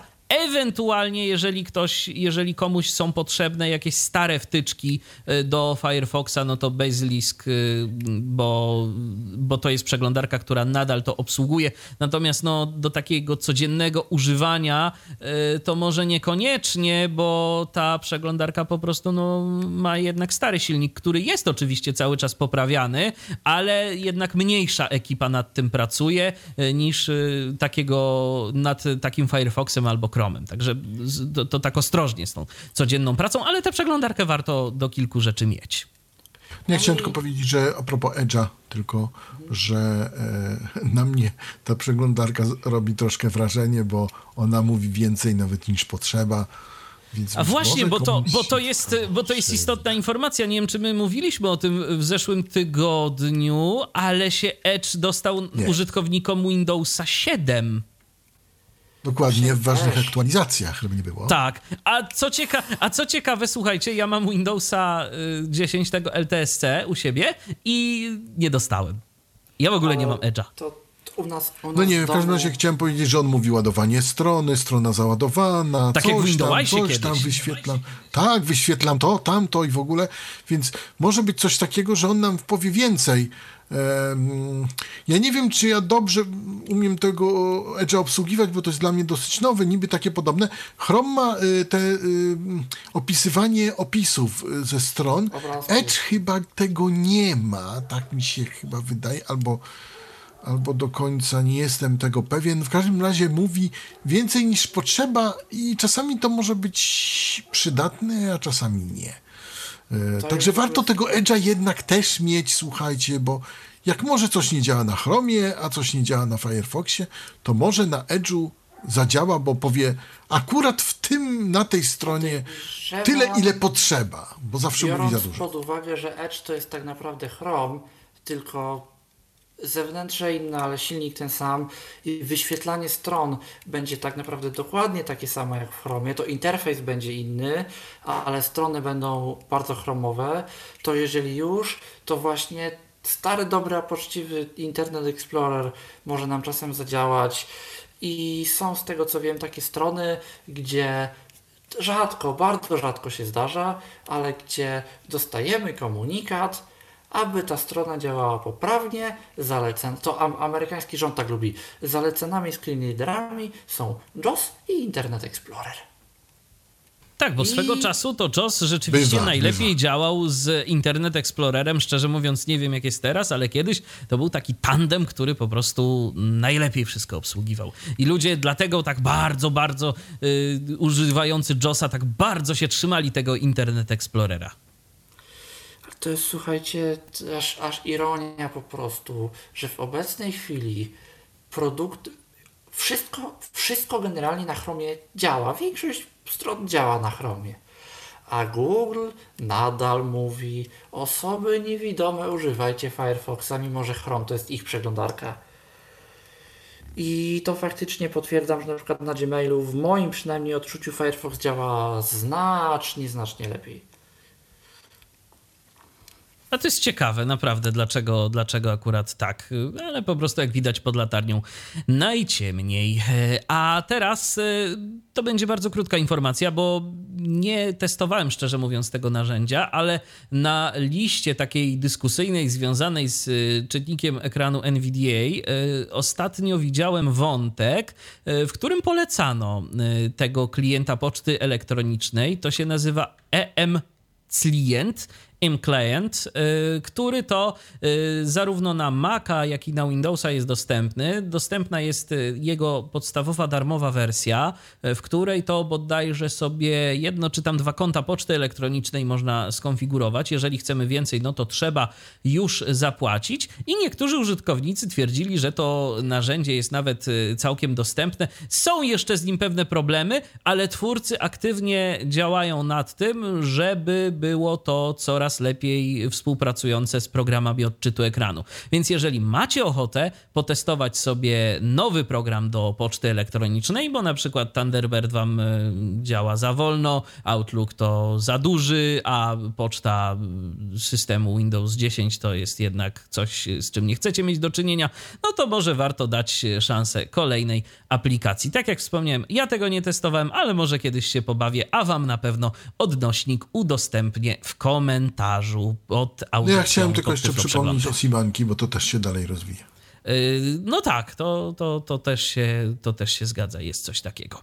Yy, No i jest, jest Becky oczywiście a propos klientów poczty elektronicznej, to jest, to jest program dla hardkorów, natomiast yy, jest problem z zakupem licencji na mm, kraje poza Japonią, bo się pośrednik, yy, który obsługiwał międzynarodowe płatności wycofał, więc tu niestety jest kłopot, ale rzeczywiście cały czas się rozwija i Becky nawet się doczekała, słuchajcie, mechanizmów OAuth dla Gmaila, yy, żeby, O. tak, żeby można było się logować na konta Google'a yy, w sytuacji, no, gdzie ten mechanizm OAuth jest już wymuszany coraz to intensywniej i niedługo to już w ogóle nikt nie będzie w stanie bez tego się zalogować za pomocą użytkownika i hasła. krążą w ogóle takie plotki, że Google tak jeszcze nie do końca i to jeszcze sporo lat potrwa, ale tak to by w sumie się chciał trochę wycofać z tego IMAP-a, bo im to w sumie nie na rękę.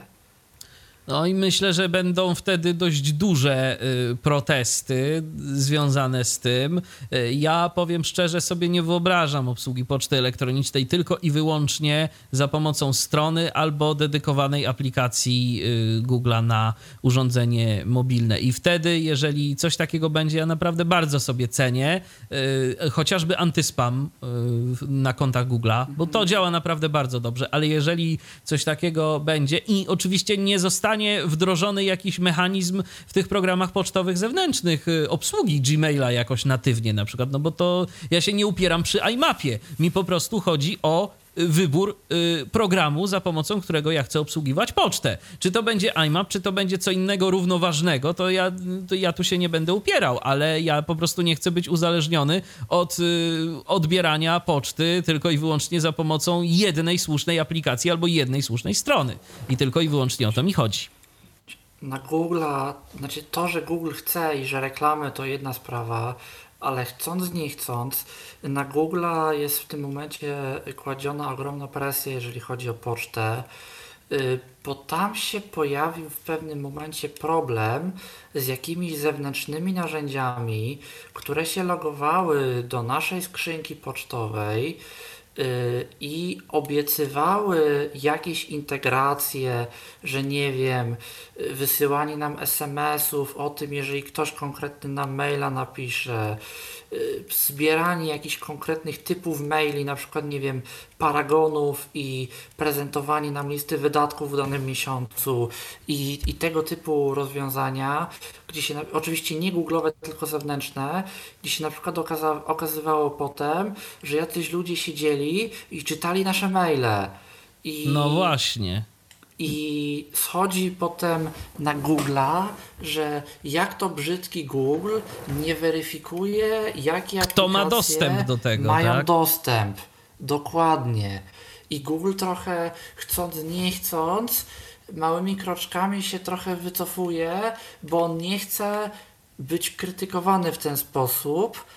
I no i coś trzeba zrobić, dlatego teraz jest ten all-out i tam z tego co wiem są coraz cięższe i coraz gorsze procedury wdrażane, żeby w ogóle aplikacje dostały od Google'a taką możliwość, żeby mogły korzystać z tego maila, że tam trzeba jakieś audyty bezpieczeństwa przechodzić, które sporo, sporo, sporo kosztują.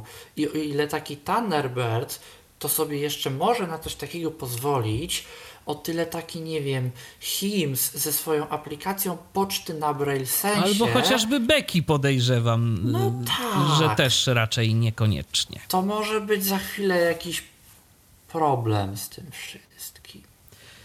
Tyle jeżeli chodzi o y, kwestie y, wszelkich tyflowieści i wszelkich wieści dostępnościowych, to teraz możemy przejść do krótkiego y, dziś działu związanego z technikaliami. Najpierw będzie o żabce, która to testuje własne urządzenia do odbioru paczek. Piotrze, ty coś wiesz na ten temat. Tak, dokładnie. Jak wiadomo, w Żabce można odbierać zamówione przesyłki, między innymi z Allegro Smart za darmo możemy w Żabce odbierać przesyłki.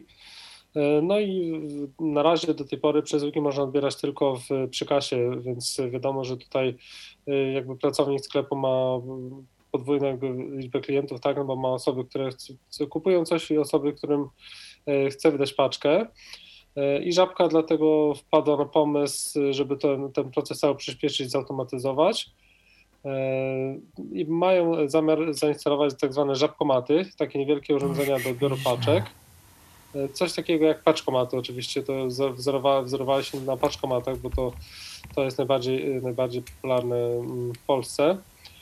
E, właśnie dzięki żabkomatom będzie można to wszystko zautomatyzować, będzie można samodzielnie odebrać paczkę e, poprzez pisanie kodu. Mm, no i żabkomaty mają właśnie niedługo zawitać do, do sklepów e, tej, tej, tej marki. Na razie są testowane w centrali w Poznaniu. No zobaczymy, jak to będzie z dostępnością dla osób niewidomych, tak? bo ten kod, znając życie, będzie na ekranie dotykowym e, i tutaj może być mały problem, tak? Jeżeli by to była klawiatura, to fajnie, a jeżeli będzie to ekran dotykowy i bez żadnej aplikacji, no to wtedy może być już e, gorzej, no ale czas pokaże, jak to będzie mm, wyglądało. Na pewno fajny, fajny pomysł, aby to było tylko dostępne dla osób niewidomych.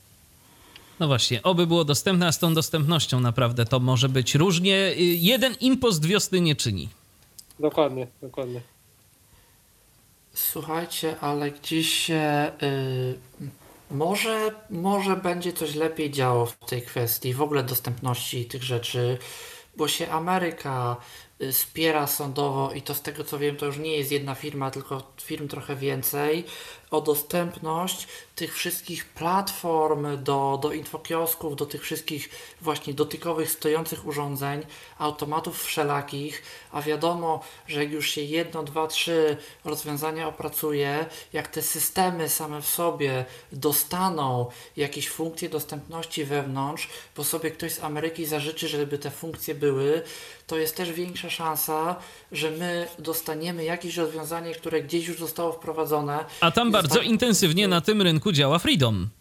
A to też, a to też, bo to na Windowsach bardzo często działa. Też też na Androidach, bo podobno dużo częściej na Androidach y, gdzieś tam gdzieś tam tego stoi i, i, kwestia teraz, jak to, jak to tam fajnie rozwiązać. W ogóle a propos takich infokiosków, to problem się robi coraz poważniejszy, nawet u nas w Polsce. To właśnie gdzieś tam od, od widzącej rodziny ostatnio dostaję takie sygnały, że wiele jest dużych sklepów, gdzie coraz mniej jest stanowisk z żywą panią przy kasie, a coraz więcej z jakichś wymysłów typu kasa samoobsługowa, które z dostępnością nie mają wiele wspólnego, bo są całkowicie dotykowe. Więc, no właśnie, więc. I z racji, że my w Polsce jeszcze nie mamy żadnej ustawy o dostępności, to się może za chwilę okazać, że będziemy pozbawieni, nie będziemy sobie mogli biletu kupić, nie będziemy sobie mogli produktów kupić, bo wszystko będzie na ekranach dotykowych i co? No to I... się zgadza. To może być problem. No to może być problem. tak jest. Najśmieszniejsze są te czytniki. E, one są w niektórych sklepach, że mm, podtykasz tam towar, jak oczywiście umiesz tym, tym kodem wcelować, ale sobie ten najlepszy, że ten czytnik mówi nam cenę, tylko że kwestia jest taka, że żeby to trafić tym kodem skaner. Tak, tak. Ale to jest w ogóle ciężki problem do rozwiązania, bo ciężko to zrobić dobrze tak żeby ten kod był w jakikolwiek sposób wyczuwalny. Nie jest to oczywista sprawa. No dobrze. Ostatnio się z tym spotkałem właśnie.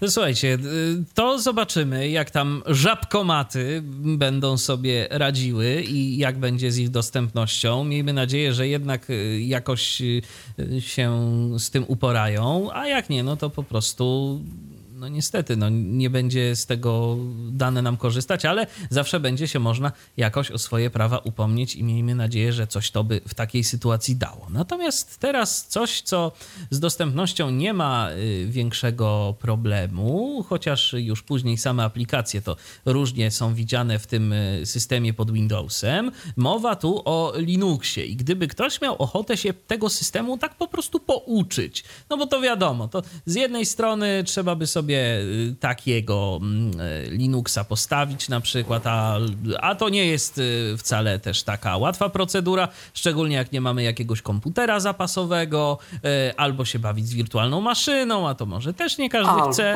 No. się bawić z wewnętrznym Windows, Linuxem w Windowsie 10, jeżeli mamy Windowsa 10, można, to polecam. Można, oczywiście, jest też taka opcja, natomiast można sobie y, poświęcić jedną pizzę, y, tak mniej więcej jedną pizzę, bo to 35 zł kosztuje na rok e, i dostać y, serwer VPS y, o co prawda skromnych parametrach, no bo to jest tylko do nauki, do jakichś tam eksperymentów, do zabawy. Jest taki projekt, który się nazywa Mikrus. mikr.us to jest adres i tam można sobie założyć właśnie za te 35 zł na rok, bo to jest cena na rok, serwerek o bardzo niewielkich parametrach, tu nawet nie ma informacji dokładnie, ile tam mocy obliczeniowej procesora dostajemy, natomiast dostajemy 256 MB RAMu i 5 GB y, powierzchni dysku twardego. Więc no wiadomo, nie poszalejemy, nie wiadomo z czym, y, ale też y, jeżeli ktoś ma ochotę tak po prostu się gdzieś tam zaznajomić z tym systemem, sobie jakieś tam proste aplikacje spróbować postawić, to można. Dostajemy oczywiście dostęp roota, natomiast no są też pewne ograniczenia. Nie można tam stawiać e, serwerów gier, e, to jest ograniczenie jedno. Drugie ograniczenie polega na tym, że nie dostajemy własnego adresu IPv4. Dostajemy IPv6 na własny użytek. Natomiast jeżeli chodzi o IPv4, to dostajemy kilka portów TCP i UDP. Y, można tam o te porty poprosić, maksymalnie możemy tych portów dostać 7 i tam wystawić sobie usługi. Dodatkowo jest jeszcze sobie taki serwer do nieco większych aplikacji. Można tam uruchamiać kontenery mm, Dockera chociażby i możemy sobie działać. Ten serwer jest takim serwerem tymczasowym, podpiętym jakby do tego naszego Mikrusa i możemy na tak zwanym warsztacie jeszcze dodatkowo coś tam działać. Więc jeżeli ktoś ma ochotę tak się po prostu pobawić i nie wydać na to wielu pieniędzy, a mieć no, dostęp do konta root, czyli do czegoś, co pozwala nam praktycznie na zrobienie wszystkiego z tym systemem, no to czemu nie 35 zł? Za projekt odpowiada niejaki Jakub Mrugalski, czyli człowiek, y, którego możecie kojarzyć chociażby z serwisem niebezpiecznik.pl. A jeszcze się zapytam, to jest tylko, oni nie mają innych serwerów już? Nie, to jest, mają to jest tylko to. To jest tylko to, to jest tylko i wyłącznie taka jedna oferta, yy, oferta takich serwerów yy, po prostu do zabawy, do, do testów. A też y, jak dla mnie fajna rzecz, jeżeli mamy jakieś takie malutkie aplikacyjki, które nam coś tam w tle robią, chcemy, żeby sobie działały, jak nam komputer nie chodzi, nie wiem, jakaś strona, jakaś taka prosta aplikacja z której korzysta 10 osób na krzyż do zrobienia czegoś, to można. Nie wiem, jak. Ciekawe, jakie łącze ma ten mikr. RW Texta chciał postawić. Szczerze mówiąc, to nawet nie wiem, czy tam jest setka, czy tam jest giga, y, ale, ale to pewnie coś koło tego. Tylko, że wiesz, jak masz 5 giga dysku, to mało z łączem Dokładnie, tak dokładnie, bo 5, 5 giga dysku to nie pozwala na jakąś bardzo, bardzo wiele. No i to są oczywiście wirtualne serwery, tak, to, to, więc to też się tam trzeba powiedzmy z tym e, gdzieś tam liczyć, ale mam taki serwerek, bo sobie ostatnio tam wykupiłem i, ja i, on, i on sobie i on sobie działa, jest, coś tam sobie uruchomiłem na nim, więc, więc spokojnie to rzeczywiście funkcjonuje. E, I teraz y, przechodzimy już do ostatniej nowości w notatkach, ale ty już Mikołaju zastrzegałeś, że coś jeszcze będziesz dla nas miał za momencik. No to teraz będziesz ty przy głosie. Najpierw Amazon coś, coś nam tu nowego oferuje, tak? Amazon, tak dokładniej. Amazon, tak, Amazon. Tak. Yy, Chodzi o y, serwis Prime Video, który doczekał się aplikacji na system Windows 10. Sam nie testowałem, bo nie posiadam y, subskrypcji, ale osoby, które testowały, mówiły, że tak, w sumie nawet w miarę dostępna. Y, podobnie do aplikacji webowej dostępna. Jedyną sugestię, jaką dały potencjalnym użytkownikom, to to, że jeżeli oglądamy sobie jakiś odcinek jakiegoś serialu, to klawiszem a możemy sobie włączyć audiodeskrypcję.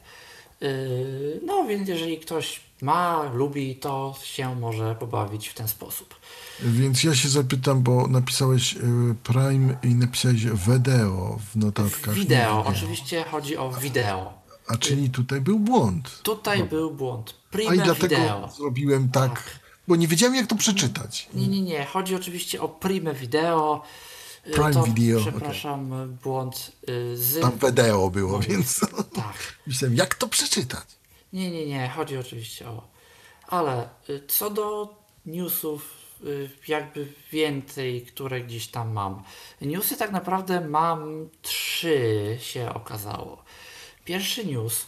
Powstaje system Shafir Y, system stworzony przez KIR, instytucję znaną w Polsce z tego, że obsługuje Krajową Izbę Rozliczeniową, może tak. tak. Y, po co ma system być? System ma umożliwiać ludziom za jakieś w miarę rozsądne pieniądze, nie wiem dokładnie jakie, y, umożliwiać tworzenie sobie podpisów elektronicznych bez zabawy w te wszystkie karty zewnętrzne, urządzenia, czytniki, wszystko będzie w chmurze, bez jakiegoś dodatkowego sprzętu. Będzie to działać z telefonu, z komputera, przez logowanie do banku. Dlaczego to jest ważne? Y, ponieważ to pozwoli nam y, podpisywać dokumenty i robić to z dokładnie taką samą mocą prawną, jak zwykły fizyczny podpis. Co dla osób niewidomych... Czyli to to będą te podpisy tak zwane kwalifikowane. Tak, Tak, tak, tak. Co dla osób niewidomych może się okazać nieodzowne, bo wiadomo, to są dokumenty PDF, to działa na plikach PDF. My sobie te pliki będziemy mogli normalnie przeczytać ze screenreaderem, zapoznać się z nimi i podpisać w sposób najprawdopodobniej dostępny, bez bawienia się w drukuj, podpisz, skanuj i to, co zeskanowałeś, będzie w tym momencie plikiem absolutnie niedostępnym, bo utracisz warstwę tekstową i tak dalej, i tak dalej. Jeżeli to się faktycznie przyjmie, może być to y, genialna opcja. Na razie jest to bank y, PKO i Inteligo jakoś tak, dwa banki, na pewno PKO i i jeszcze jakiś jeden gdzieś tam, gdzieś tam blisko powiązany. Ma być tego w przyszłości więcej. Yy, można sobie za opłatą kupić bodajże yy, podpis na rok lub na dwa lata lub yy, za darmo uzyskać jednorazowy taki do podpisania jednego konkretnego dokumentu. No, myślę, że fajna rzecz. A czy coś wiadomo, Mikołaju, jaka to jest opłata, jakiego rzędu? Z tego co kiedyś czytałem, to to miało być też koło nie wiem, 200 zł, czy 100, jakoś tak. To w tych, w tych granicach to miało być. Czy jeszcze Ale- do przeżycia jakoś, powiedzmy. Do Ale i nie ma. przeżycia, ale nie super tanio niestety. Zdaje się, że te podpisy y, kwalifikowane, które tam Unizeto na przykład oferowało, albo podobne firmy, to to chyba dwa razy tyle kosztowały. Mm, No bo to, bo to sprzęt. No. Bo to przecież te czytniki, te karty, to musiało być fizycznie urządzenie do tego, a teraz to będzie realizowane w chmurze, więc, więc też zupełnie inna sprawa. Zgadza się. No, to chyba tyle na, to, na tą informację. Y, Druga informacja. y, Na razie nie bezpośrednio w Polsce, ale urządzenie Orbit Writer, o którym już tu mówiłem, czyli klawiatura brailleowska, y, na Bluetooth podpinana, y, tylko i wyłącznie klawiatura bez linijki, kosztująca 99 dolarów, 400 złotych bez ceł i podatków i przesyłki, czyli nie jakaś tragedia, y, jest już dystrybuowane do konsumentów, y, jest wysyłane. Jeżeli jakiś Polak by to chciał kupić, no to by sobie musiał to z zagranicy sprowadzić. Z tego co wiem, 80 Guys w Stanach między innymi sprzedaje. Ja się szczerze mówiąc będę chyba nawet interesował, y, jak to u nas z tym wygląda. Ja powiem, że AT Guys sprzedaje też do Polski, natomiast y, wszelkie cła i tak dalej będziemy No tak. musieli za to zapłacić, bo ja sprowadzałem Energrid, czyli ten y, piszcząco-wibracyjny powerbank dla osób o wszelkich niepełnosprawnościach, bo nie tylko dla niewidomych. I właśnie zrobiłem to przez AT Guys. Niestety musiałem za to zapłacić y, dwa razy tyle. A jaka tam była cena i jak to wyglądało na nasze, że tak powiem? Y, Tam bodaj była cena y, 70 dolarów za, za samo to urządzenie, natomiast po przejściu przez te cła i podatki, no to wyszło około 150 dolarów. No, cena wyszła mniej więcej za 400 zł za powerbank, czyli kompletnie nieopłacalna rzecz, gdzie, gdzie oni za to zapłacą 100 parę złotych, więc No, Drogo, drogo. nie drogo, wiem. ale w każdym razie jest to możliwe, do Polski sprzedają AT Guys.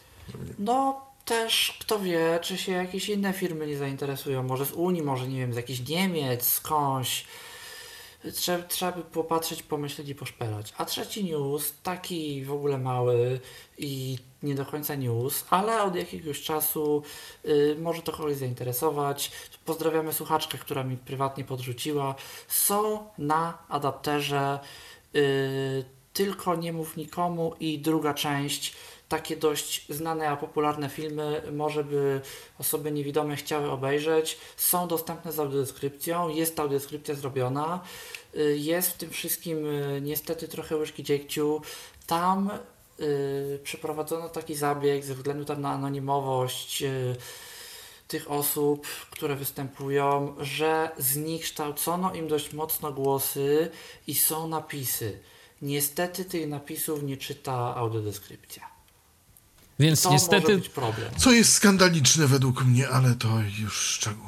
No to, No, to, to, to, jest, to jest problem, bo wtedy to trzeba tego albo na słuchawkach słuchać, albo, albo jakoś sobie Mhm. inaczej z tym radzić, bo, bo jest to mocne zniekształcenie.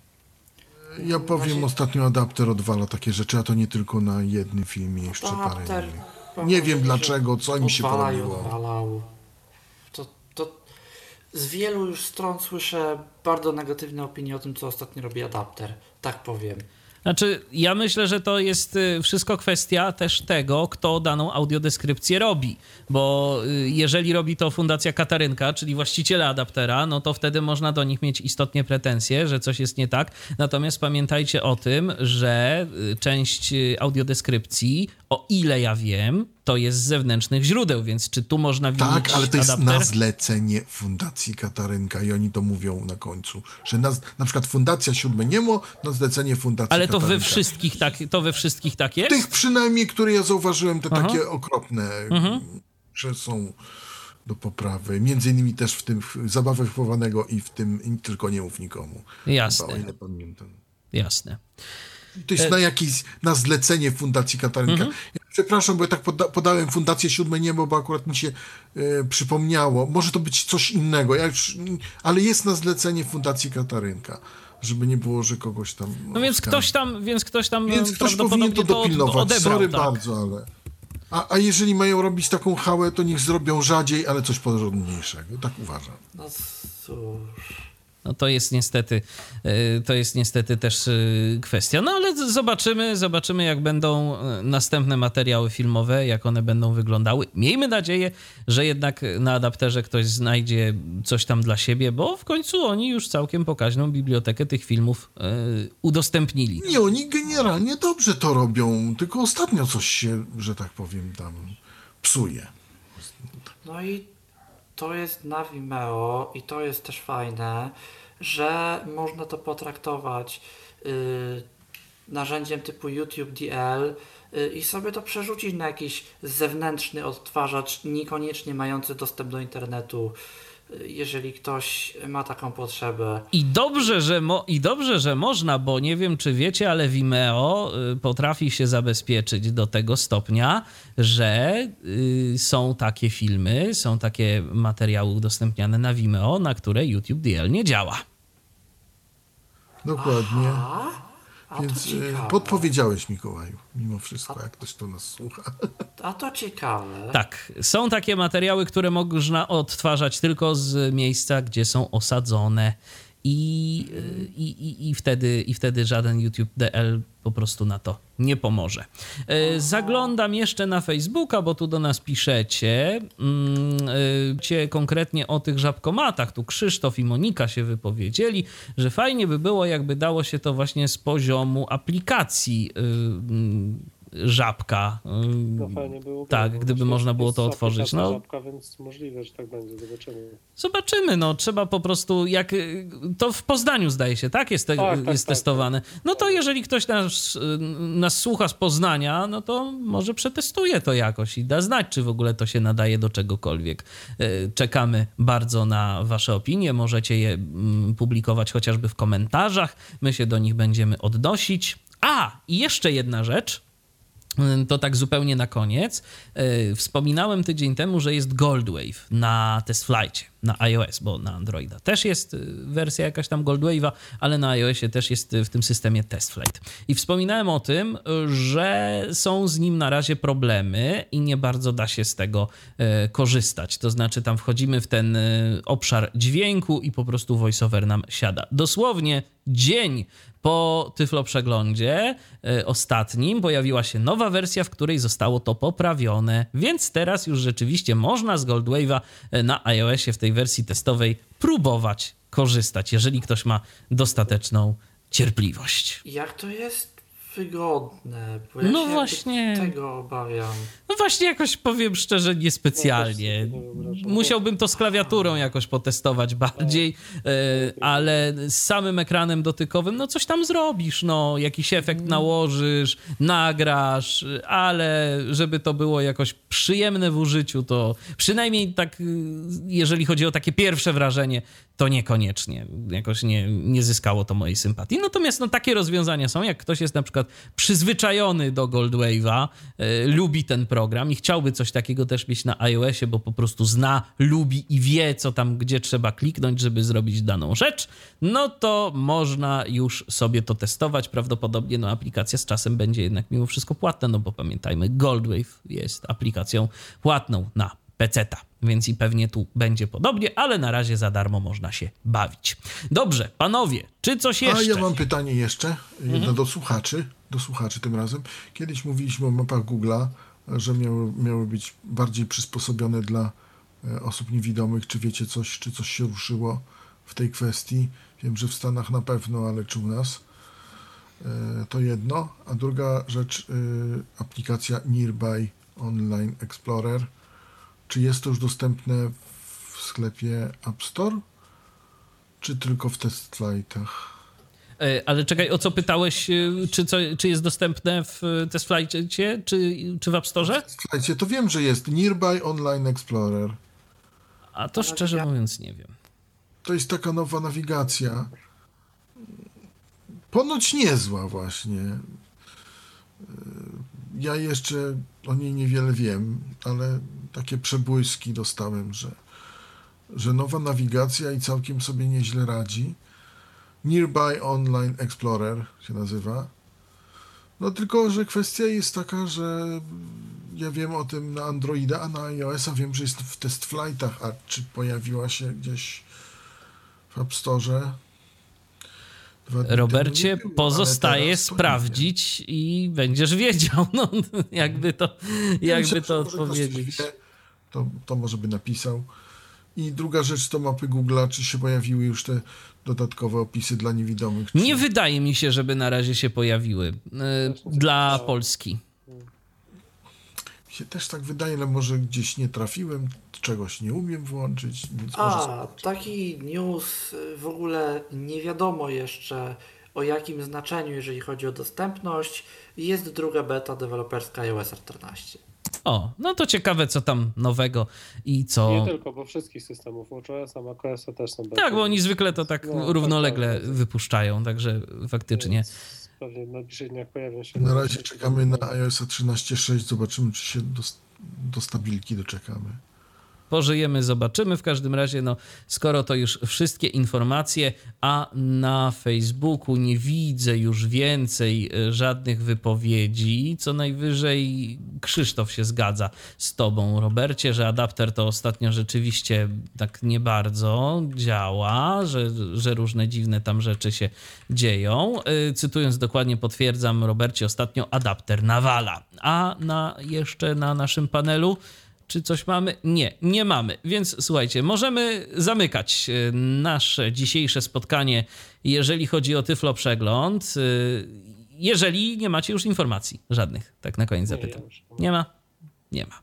Okej, no to dziękuję Wam bardzo za uwagę, drodzy słuchacze. A dziś w okrojonym składzie, ale też daliśmy radę. Ponad dwie godziny byliśmy dla Was i dostarczyliśmy, miejmy nadzieję, e, dostatecznej ilości informacji ze świata technologii i rzeczy okolicznych związanych z osobami niewidomymi e, i słabowidzącymi. A informacje dziś dostarczali Robert Łabęcki, Mikołaj Hołysz, Piotr Malicki. Dziękuję, do widzenia, dobranoc Państwu. Dobranoc. I mówiący te słowa Michał Dziwisz, kłaniam się do następnego spotkania w Tyflo Radio. Był to Tyflo Podcast. Pierwszy polski podcast dla niewidomych i słabowidzących. Program współfinansowany ze środków Państwowego Funduszu Rehabilitacji Osób Niepełnosprawnych.